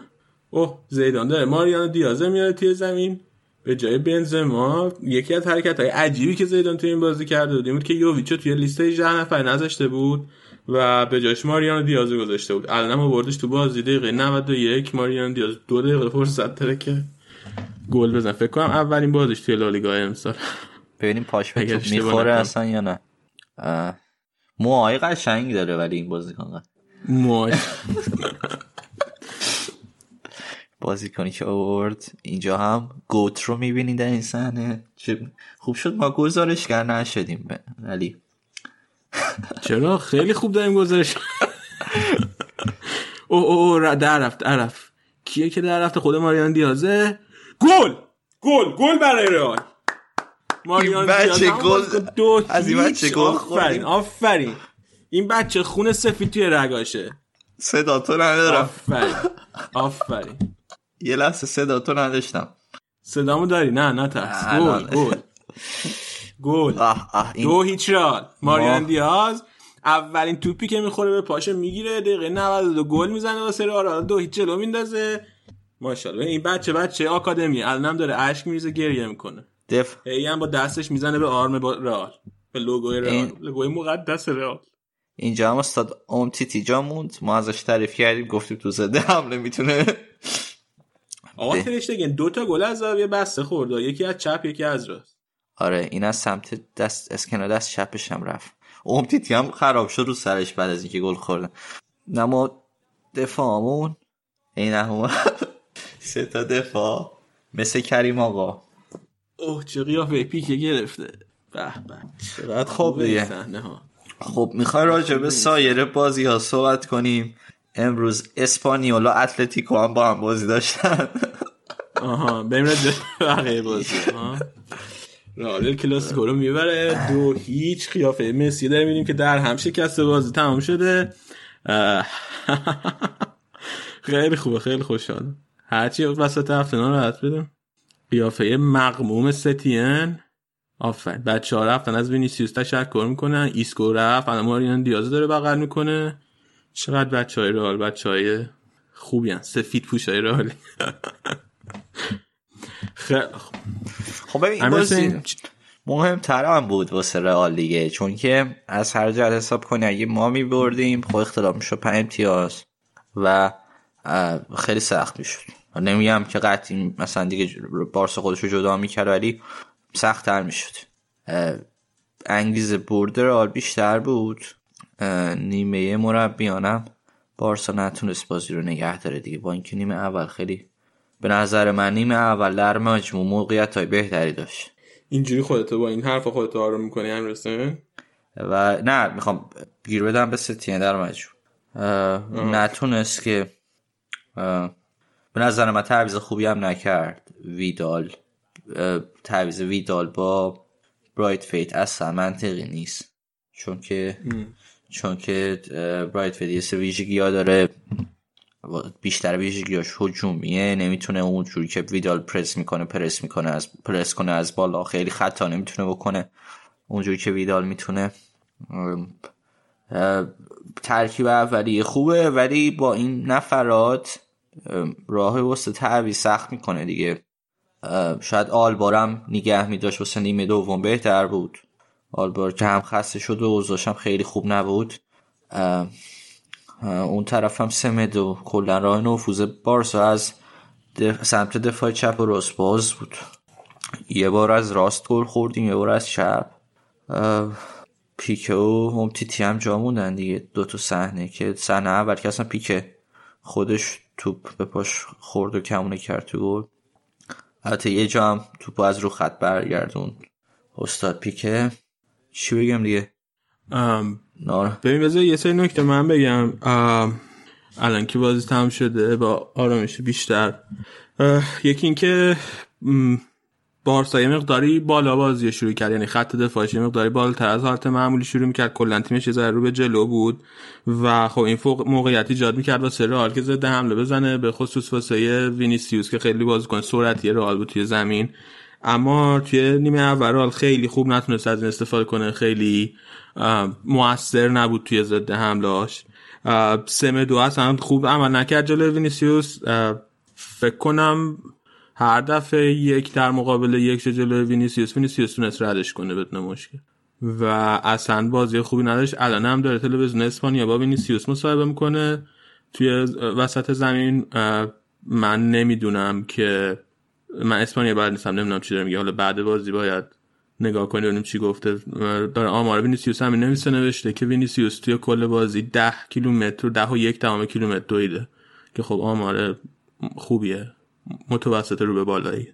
بعد یه کاری که وینیسیوس خیلی توی این بازی خوب کرد، خوب انجام میداد، کات بک هایی که بود که انجام داد، یعنی از اون نیم فضاهایی که توی زمین وجود داشت استفاده توی زمین وجود داره استفاده میکرد و بعد پاس توی محوطه جریمه پاس رو به عقب میداد واسه بازیکن‌های تو محوطه جریمه که بتونن شوت بزنن دروازه بارسا باز کنن، که یکی دوبار کروس موقعیت پیدا کرد، بنزما یکی دوبار موقعیت پیدا کرد از این ق... از این قضیه، ولی هیچکدومشون نتونستن استفاده کنن.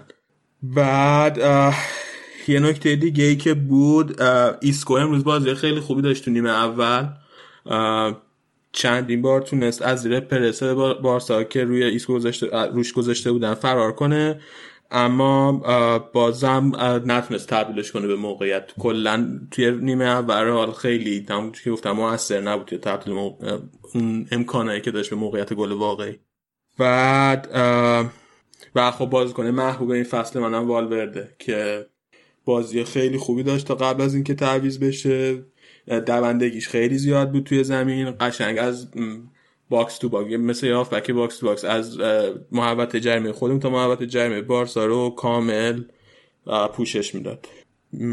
نظری نداری امروز راجع به اینا که گفتم تا الان؟ نه، والورده رو قبول دارم که خیلی خوب بود و خیلی میدوید این مچ، فکر کنم شاید بیشتر از همه دوید.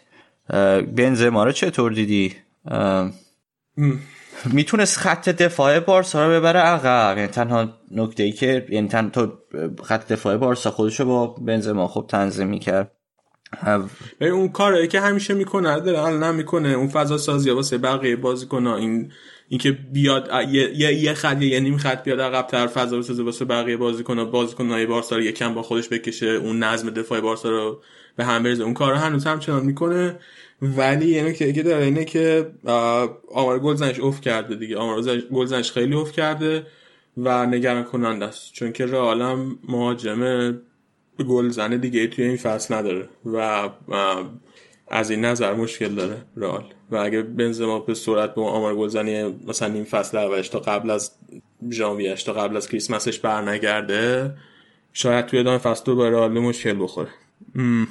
این مشکل آره، خودش بعد واسه خودش خودش بعد واسه خودش تو محوطه جریمه فضا بسازه دیگه، یعنی کاری که نمیکنه رو یعنی رونالدو خیلی بهتر میکنه.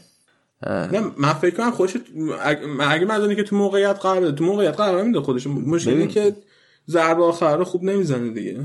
آه آخه خیلی وقت هم میرسیدن توپ میرسید به وینگرهای رئال و از دفاع رد میشدن، ولی کات بک ها حالا اگه میخواستن مثلا تو شش قدم بنازن اینا، بنزما نبود اونجا دیگه، اینجا که باید باشه. یعنی برای همین هم این زاویه بس، یعنی وینگرها خودشونو میرسونن موقعیت گل و اونا رو گل میکنن، یعنی برای همین زاویه بس ها رو گل میزنن، مجبورن بازیکن گل بزنن، نمیتونن خیلی کات بک کنن یا بنازن تو شش قدم واسه بنزما.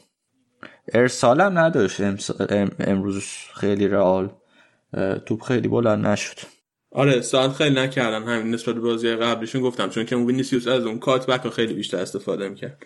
بعد الان من دارم میبینم که والورده رو به طور رسمی شد بهترین بازیکن زمین انتخابش کردن. کلا بازی خوبی بود واسه رئال دیگه. حالا چهل و پنج دقیقه اولی مقدار ضعیف‌تر بودن، خیلی موقعیت نتونستن بسازن، ولی نیمه دوم بهتر شد رئال، هرچند که بازم توی سطح بالایی نبود خیلی. ببین چیزی که حالا مثلا مشخص بود این بود که کاری که مثلا بارسا میتونه با ناپولی بکنه، از پرس رد شه، بیاد به قول رشاد بود که صحبت میکرد راجبش، میگفت هندبالی میان پشت محوطه، به هیچ وجه نمیشد جلو رئال دیگه. یعنی پرس از بالا میکردن و خیلی زود این چی میگن این رشته قطع میشد، و با اینکه بازیکن‌های بارسا واسه یه اینجور توپ رد کردن ها، واسه یه پاس دادن و همدیگه رو پیدا کردن خیلی تمرین میکنن و آمادن، ولی نمیتونستن امروز این کارو بکنن. حتی ترش دیگه هم توی انتخاب بازیکن واسه پاس دادن خیلی چیز رو تعلل میکرد و خیلی وقت پاس رو اشتباه میده. برای همین اتم... یعنی اتمام نفس رو نداشتن دیگه، اتمام نفسی که باید توپو از دفاع به خط هافبکشون منتقل کنن رو نداشتن، چه برسه به خط حمله. برای همین مسی هم خیلی وقتا میاد عقب و میگم اون دو تا پاس عمقی خیلی خوب بود، میتونستن از عمق استفاده کنن و شاید یه کاری که میتونستن بکنن از ضد حمله استفاده کنن، که رو اینم برنامه‌ریزی نداشتن. یعنی رو اینم برنامه به نظرم برنامه‌های خوبی نداشتن که توپو بدن به بعضی سنا، توپو بدن به رئال و خیلی دفاع به حملش رو سریع تر باشه، به جای پاس های کوتاه و شروعایی که از با تکی تاکا از دروازه میشه، یه ذره توپو سریع تر ببرن جلو، به هافبک ها برسونن و اونا از پاس های عمقی استفاده کنن. حالا این باز یک کلاسیکم تمام شد. من یه نکته‌ای که میخواستم بگم چه راجبه که بیشتر راجبه بازی با من سیتیه، اینه که من توی خبرها خوندم و بعدم رفتم کلیپاشو نگاه کردم، یه اتفاقی که افتاده دور و بر برنابو اینه که مثل اینکه هوادارا خیلی سرد شدن به نسبت فصل‌های پیش، و مثلا فصل‌های پیش توی چمپیونز لیگ هر وقت تو مرحله حذفی رئال بازی داشت میمدن استقبال اتوبوس تیم، بعد آتیش بازی را مینداختن و کلی هم بازیکن کلی روحیه میگرفتن از این قضیه. ولی مثلا امسال جلوی منچستر سیتی اصلا اون وضعیت نبود، با استقبال بود اما بیشترشون توریستا بودن و آتش بازی هم دیگه وجود نداشت. واسه بازی با کلاسیکو هم مثلا که به اون گرمی همیشگی نبوده استادیوم. الان مدام توی توییتر نگاه میکنم این شاید مثلا یه موضوعیه، میدونی که موردای مثبته، حالا میخوام راجعش صحبت نکنیم، ولی موردای مثبته کووید نوزده تو مادرید هم بوده، ویروس کرونا توی مادرید. آره, آره ولی خب شاید تر... یعنی اونم واسه بازی ارمزو قطعا تحت تاثیر قرار داده، اونم اوضاع خیلی داره. آره ولی اونم من فکر کنم بیشتر اون آره اونم هست، ولی خب آخه چیزی نگفته بودم مسئله مادرید که مثلا قرنطینه بخوان بکنن یا چیز، ولی بیشتر اون قضیه اینه که فکر کنم بالاخره چند فصل موفقیت پی پی که به دست میاد توی اروپا و توی جام‌های مختلف، یه مقداری هوادارا شاید خوشی میزنه زیر دلش، اینم هست. بله شما که این اتفاقا ساتون نیافتاد علی جون؟ من نه من هیچ وقت خوشی زیر دلم نمیزنه نمیزنه خوشی وسط هیچ موقع زیاد نیست. نه حالا از سیتی رد میشی یا نمیشی؟ ما گفتم دیگه توی برنامه وسط هفته دیگه انشالله رد میشیم. دو یک میبریم توی ورزشگاه اتحاد، بعد میره وقت اضافه اونجا میبریمش. خیلی به نظر خوشحال میاد. من آه. الان خوب کلاسیکو بردی من خوشحالم. من خب الان تصویری دارم میبینم و به شنونده که بعدن گوش میدن بعد بگم که خیلی تصویر شادی داریم میبینیم از علی و و واقعا خوشحالی در اقصا نقاط بدنش وجود داره. اقصا نقاط بدنمو که دیگه نمیبینی که اونایشی که میبینم آره در مادرید دیگه خوشحالی و خیلی آره بریم بریم اگه موافق باشی یه نگاه هم بندازیم به بقیه بازی لالیگا تو این هفته. آقا این اتلتیکو از دفاع وسطی که گل زد گل به خودی بزنه ها خیلی بدشانسی آورده. این گودین بود تا الان که دو سه تا گل به خودی در فصل میزد. علمی آقای ساویچ گل به خودی زده واسش. ساویچ درست میگه. من میگم که شما حالا با وجود پیک خیلی نمیخواد که قصه بقیه تیم‌ها رو بخوری. واسه دفاع وسطی که گل به خودی میزنه. خلاصه دقیقه بیست و چهار گل به خودی زده بود، یکی چقدر انداخته بود. حتی اسپانیول نسب با وجود یعنی آمار بازی میگه که اسپانیول خیلی هم بد نبوده تو این بازی. شوتای تو چارچوبشون از اتلتیکو بیشتر بوده و تونستن مساوی بگیرن تو خونه از اتلتیکو. آره و الان خب اتلتیکو با نتیجه مساوی که مساوی یکی که جلوی اسپانیول گرفت رفت رده پنج جدول سهمیه چمپیونز لیگ فعلا نمیگیره. یه امتیاز فاصله داره با خطافه رده چهارمی. بعد بازی سخت اتلتیکو یه بازی خیلی سخت جلوی بارسا داره که بعد ببینیم اونو چیکار می‌کنه. مرسی که گفتی سخت. الانم با این حالا باختی که بارسا امروز داد تفاوت تفاوت گل دیگه خیلی اصلا مهم نیست دیگه، ولی تفاوت گل رئال بارسا هم یکی شد سی و مثبت سی و یک. آره تفاوت گل که خب الان آره دیگه الان مهم میشه که توی لالیگا همونجوری که می‌دونین اون چیزی که آخر فصل تصمیم میگیره بین دو تا تیمی که امتیازشون مساویه نتیجه در روه که خب الان رئال دست بالا رو داره دیگه. یه صفر صفر مساوی توی نیوکمپ، یه برد دو هیچ جلوی توی برنابو و دیگه سوسییداد تونس وایادولید یک هیچ ببره اول روز جمعه. الان سوسییداد اومده رده ششم جدول با چهل و سه امتیاز. کلا از رده سوم تا رده هفتم همه تیم‌ها با هم فاصله خیلی نزدیک دارن، تقریبا یه امتیاز یه امتیاز من فاصله داره. بعد ایبار تونست سه هیچ لوانتر ببره، همون تیمی که هفته پیش تونست رئال ببره و من دارم فکر کنم که اگه توی دو هفته گذشته رئال دو تا پنج امتیاز از دست نداده بود، یه مساوی جلوی سلتا ویگو و یه باخت جلوی لوانته، الان رئال با شش امتیاز اختلاف صدر جدول بود نه با یه امتیاز. این ایبار همون تیمی که پنج تا از هم... چون که گفتی لوانته همون تیمی که رئال برد، بگم که ایبار همون تیمی که با... از بارسا پنج تا خورد دیگه. الان ای بار لوانته رو برده که دیگه خودتون محاسباتش رو انجام بدین. ولی یه چیزی دیگه هم که الان یادم یه چیزی دیگه که الان یادم افتاد بگم این بود که زیدان یه آماری داشت که سه تا بازی پشت سر هم هیچ موقع نباخته بود، اونم حفظ شد مثل این که سه تا بازی پشت سر هم هیچ موقع هیچ موقع چیز نباخته. خب اونم حفظ شد یعنی برگردن دستشون در نکنه. من زیدان و ساش به عنوان مربی احترام قائلم. لطف میکنی شاکرم. بعد والنسیا تونست بتیس رو شکست بده دو یک، اما این مهاجم والنسیا مصدوم شد مکسی گومز و حالا والنسیا می فصل خیلی از مصدومیت ضربه خورده، همگارایشون مصدوم شده بود، حالا مکسی گومز مصدوم شده، یه مدتی از فصل هم دنی پاره خو مصدوم بود. خلاصه بچه‌ها خیلی صدمه دیدن از نظر مصدومیت و الان والنسیا با چهل و یک امتیاز هفتمه، اما خب گفتم دیگه با خطافه رده چهارمی فقط چهار امتیاز فاصله داره. بعد لگانس و آلاوس یک یک مساوی کردن، گرانادا و سلتا ویگو هم صفر صفر شد بازیشون. سویا تونست سه دو ساسونا رو ببره تا تو رده سوم باشه، بیا رده سوم یعنی الان با چهل و شش امتیاز سومه و خب الان هم توی هفته خوب داشتن دیگه، توی لیگ اروپا رفتن مرحله بعدی، توی لالیگا هم الان اومدن رده سوم. توی قسمت ایتالیا هم گفتیم که خب توی لیگ اروپا خوردن به روم، بعد ببینیم اونجا چیکار میکنن. بیلبائو تونست یک هیچ ویارئال ببره، اسپانیولو اتلتیکو مادرید که گفتیم یک یک مساوی کردن، خطافه تونست یک هیچ مایورکا رو ببره بیاد رده چهارم و این بازی کلاسیکو هم که بازی آخر این هفته بود که رئال موفق شد چیکار کنه؟ امروزه بگو یه دور دیگه برامون. ما شد ببره دیگه تو خونه بعد از چند چند بعد از هفت هشت بازی که نتونست ببره بارسا رو، مثل اینکه چند چند برد. حالا اینو بگو. برد باختیم آقا، دو هیچ باخت دو هیچ باخت بله.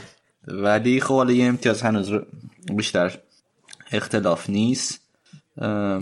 بارسا هفته دیگه با سوسییداد داره و بعدش با ناپولی بازی برگشت و تو نیوکمپ دو تا بازی پشت سر هم توی نیوکمپ داریم. امیدوارم که حالا بازی ها فوتبال کلا متوقف نشه به خاطر اتفاقات دیگه و این ویروس این روسا و اینجور چیزها. آره. و رئالم که هفته دیگه یه شنبه دوباره ساعت چهار به وقت ما، چهار به وقت ما، یعنی یه ساعت از الانم دیرتر، جلوی بتیس رئال باید بازی کنه و هفته بعدش هم جلوی ایبار. هفته های سختیه. آره هفته دی بعد نه سیتی بعد ایبار. منچستر هم بعد برن اون وقت. نه نه دیگه اول سیتی بعد ایبار نیست، اول ایبار بعد سیتی.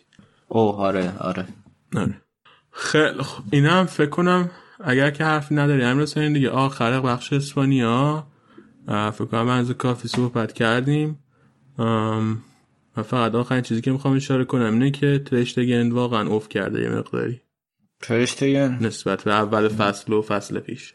آره اون اون ضربه سری که ایسکو هم زد و نتونست دفع کنه توپو هم به نظرم نشون میداد که ضعف کرد. یعنی توپایی که قبلا خیلی راحت میگیره اونه توپایی که خیلی قبلا راحت تر میگرفت ولی این بار پیک مجبور شده از رو خط برگردونه.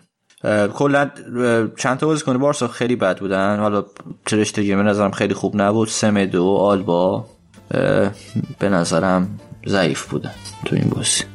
خب اینم آخر برنامه این هفته. دستتون در نکنه که ما گوش دادین. دمتون گرم. اگر که برنامه ما رو دوست دارین لطف کنین حتما به همه آشناها و دوستایتون که فوتبالیان ممکنه خوششون بیاد از برنامه ما معرفی کنین. دیگه این که ما هفته بعد برمیگردیم با بقیه بازی‌ها.